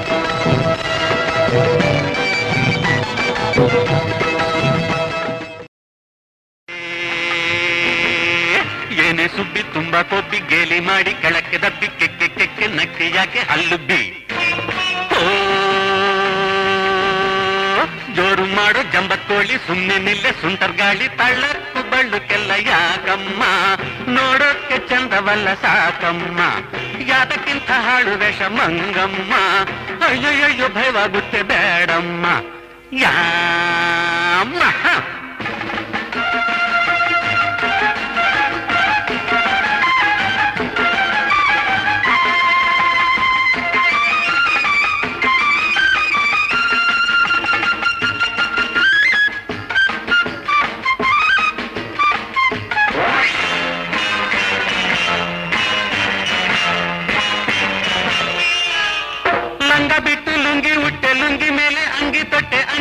बिटे किंडी बिटे धुन धुन धुन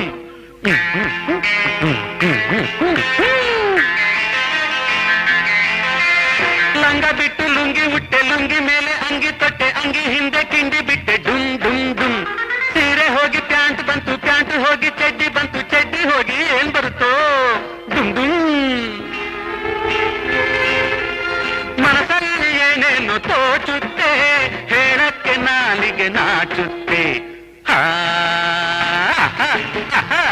ತಲೆಯ ನೋಡು ಬಲೆಯ ನೋಡು ತಲೆಯ ನೋಡು ಬಲೆಯ ನೋಡು ಬಲೆಯ ಒಳಗೆ ಗಂಟು ನೋಡು ಕರಗದಂಥ ತುರುಬು ನೋಡು ವಾಹ್ ವಾಹ್.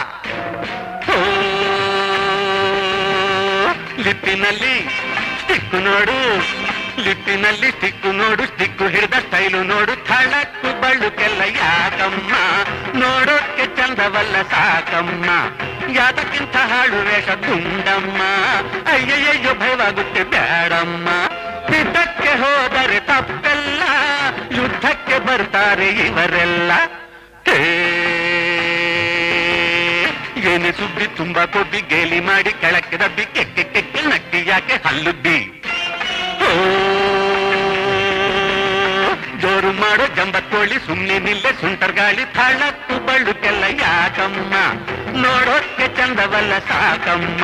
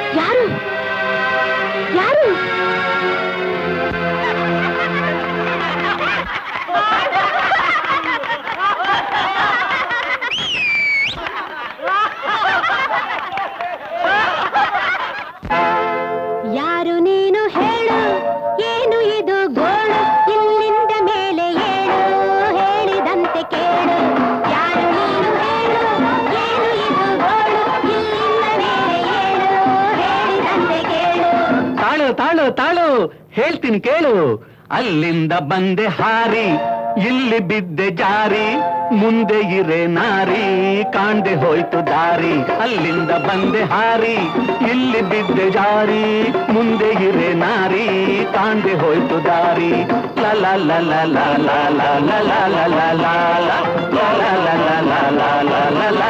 ಲ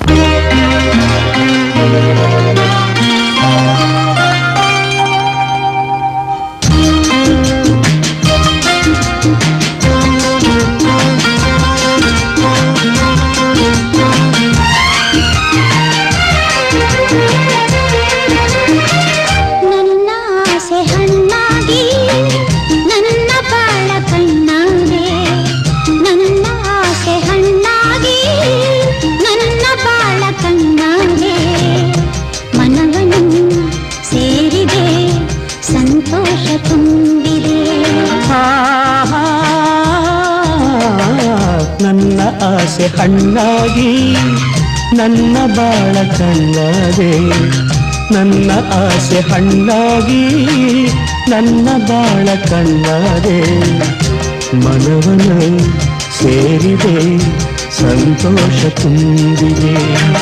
ನನ್ನ ಆಸೆ ಹಣ್ಣಾಗಿ ನನ್ನ ಬಾಳ ಕಣ್ಣಾದೆ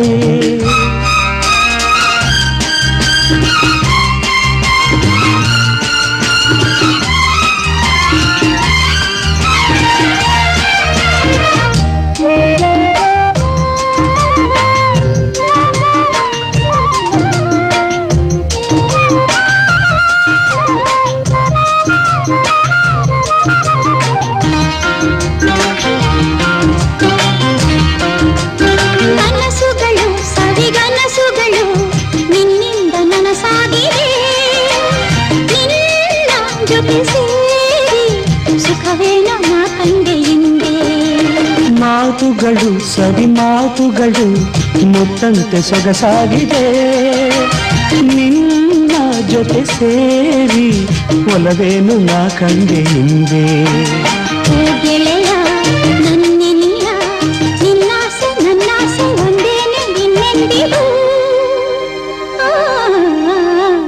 ನನ್ನ ಆಸೆ ಹಣ್ಣಾಗಿ ನನ್ನ ಬಾಳ ಕಣ್ಣಾಗೆ ನನ್ನ ಆಸೆ ಹಣ್ಣಾಗಿ ನನ್ನ ಬಾಳ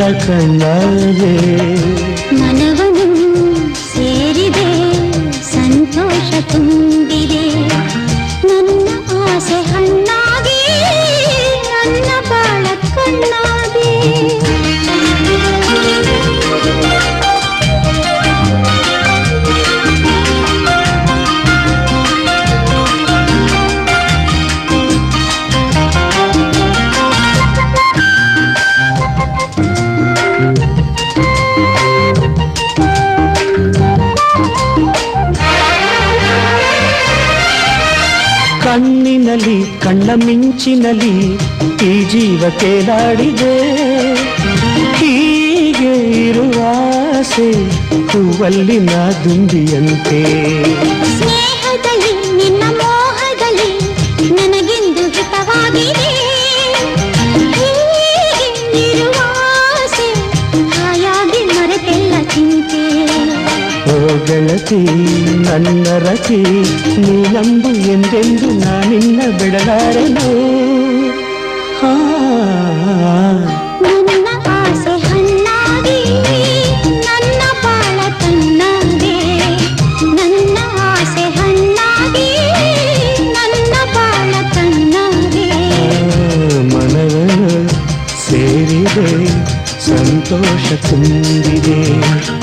la la la la la la la la la la la la la La la la la la la la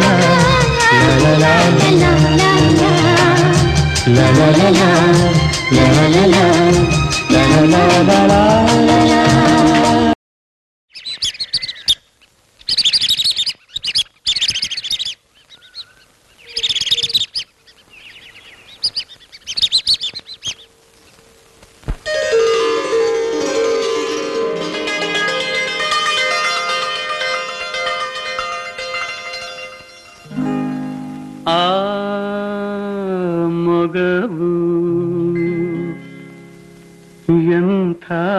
ಚೆಲುವು. ಮನವ ಸೆಳೆವ.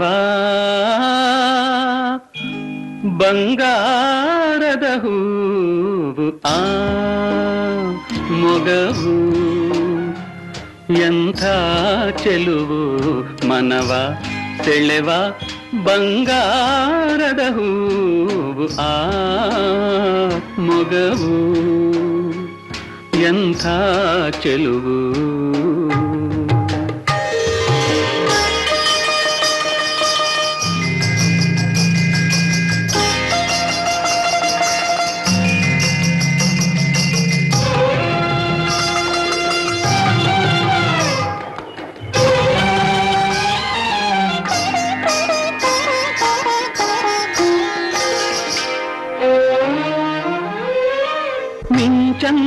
ಬಂದೆ ಮನದಲ್ಲಿ ನಿಂತೆ, ಮೈ ಮರೆಸಿ ಮನ ಕುಣಿಸಿ ಆನಂದ ತಂದೆ.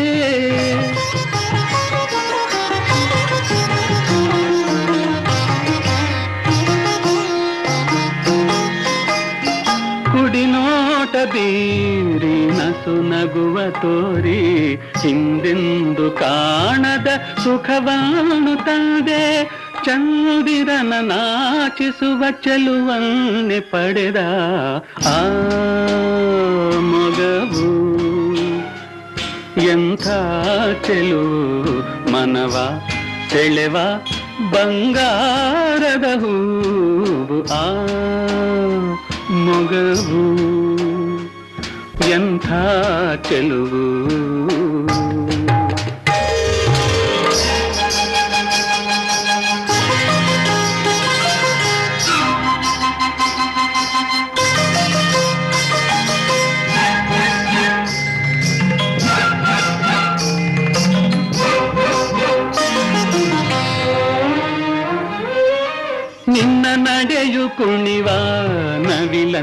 ನವಿಲಂತೆ ಇರಲು ಇನ್ನೆಂಥ ಸೊಬಗು ನೀ ನಾಟ್ಯವಾಡಲು?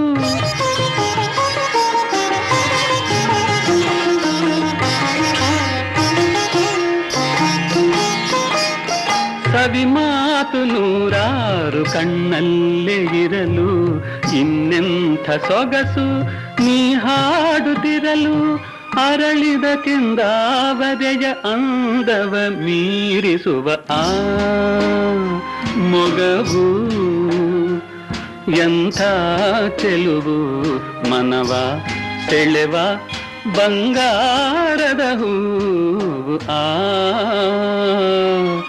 ಮೊಗವು ಎಂಥ ಚೆಲುವು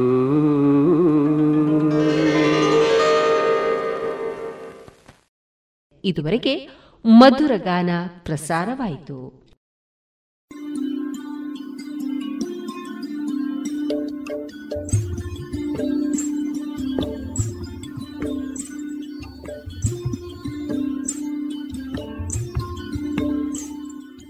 ರೇಡಿಯೋ ಪಾಂಚಜನ್ಯ ಸಮುದಾಯ ಬಾನುಲಿ ಕೇಂದ್ರದಿಂದ ನಿಮ್ಮ ಕಾರ್ಯಕ್ರಮಗಳು ಪ್ರಸಾರವಾಗಬೇಕೆ?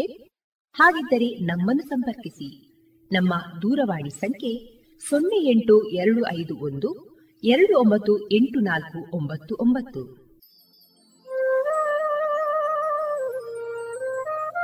ಗಮನಿಸಿ ಕೇಳುವರೆ, ನಮ್ಮ ಕಾರ್ಯಕ್ರಮಗಳನ್ನು ವೆಬ್ಸೈಟ್ ಮೂಲಕ ಕೂಡ ಆಲಿಸಬಹುದು. ನಮ್ಮ ವೆಬ್ಸೈಟ್ ವಿಳಾಸ W W W dot radio Panchajanya dot com. ಇಲ್ಲಿ ಆರ್ಕೈವ್ಸ್ನ ಭಾಗಕ್ಕೆ ಹೋಗಿ ಕ್ಲಿಕ್ ಮಾಡಿದರೆ ಹಳೆ ಕಾರ್ಯಕ್ರಮಗಳನ್ನು ಕೂಡ ಆಲಿಸಬಹುದು. ಜೊತೆಗೆ ನಮ್ಮ ಪ್ರಸಾರವನ್ನು ಆಪ್ ಮೂಲಕವೂ ಕೇಳಬಹುದು.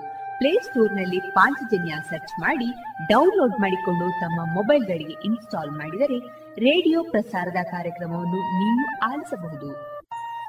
ನಮ್ಮ ಪ್ರಸಾರದ ಬಗೆಗೆ ನಿಮ್ಮ ಅಭಿಪ್ರಾಯಗಳನ್ನು ಹಂಚಿಕೊಳ್ಳಲು ನಮ್ಮ ವಿಳಾಸ ರೇಡಿಯೋ ಪಾಂಚಜನ್ಯ ತೊಂಬತ್ತು ಬಿಂದು ಎಂಟು ಎಫ್ಎಂ ಸಮುದಾಯ ಬಾನುಲಿ ಕೇಂದ್ರ, ನೆಹರು ನಗರ, ಪುತ್ತೂರು. ನಮ್ಮ ದೂರವಾಣಿ ಸಂಖ್ಯೆ ಸೊನ್ನೆ ಎಂಟು ಎರಡು ಐದು ಒಂದು, ಎರಡು ಒಂಬತ್ತು ಎಂಟು ನಾಲ್ಕು ಒಂಬತ್ತು ಒಂಬತ್ತು. ಇಮೇಲ್ ವಿಳಾಸ radio Panchajanya at Gmail dot com. ನಮ್ಮ ವಿಳಾಸ ಮತ್ತೊಮ್ಮೆ ರೇಡಿಯೋ ಪಾಂಚಜನ್ಯ ತೊಂಬತ್ತು ಬಿಂದು ಎಂಟು ಎಫ್ಎಂ ಸಮುದಾಯ ಬಾನುಲಿ ಕೇಂದ್ರ ನೆಹರು ನಗರ, ಪುತ್ತೂರು. ನಮ್ಮ ದೂರವಾಣಿ ಸಂಖ್ಯೆ ಸೊನ್ನೆ ಎಂಟು ಎರಡು ಐದು ಒಂದು ಎರಡು ಒಂಬತ್ತು ಎಂಟು ನಾಲ್ಕು ಒಂಬತ್ತು ಒಂಬತ್ತು. ಇಲ್ಲಿಗೆ ಈ ಹೊತ್ತಿನ ಪ್ರಸಾರ ಕಾರ್ಯಕ್ರಮವನ್ನ ಮುಕ್ತಾಯಗೊಳಿಸುತ್ತಿದ್ದೇವೆ. ಆತ್ಮೀಯ ಕೇಳುಗರಿಗೆಲ್ಲ ರೇಡಿಯೋ ಪಾಂಚಜನ್ಯದ ಬಳಗದ ಪರವಾಗಿ ನಾನು ತೇಜಸ್ವಿ ರಾಜೇಶ್ ಮಾಡುವ ಅನಂತ ವಂದನೆಗಳು.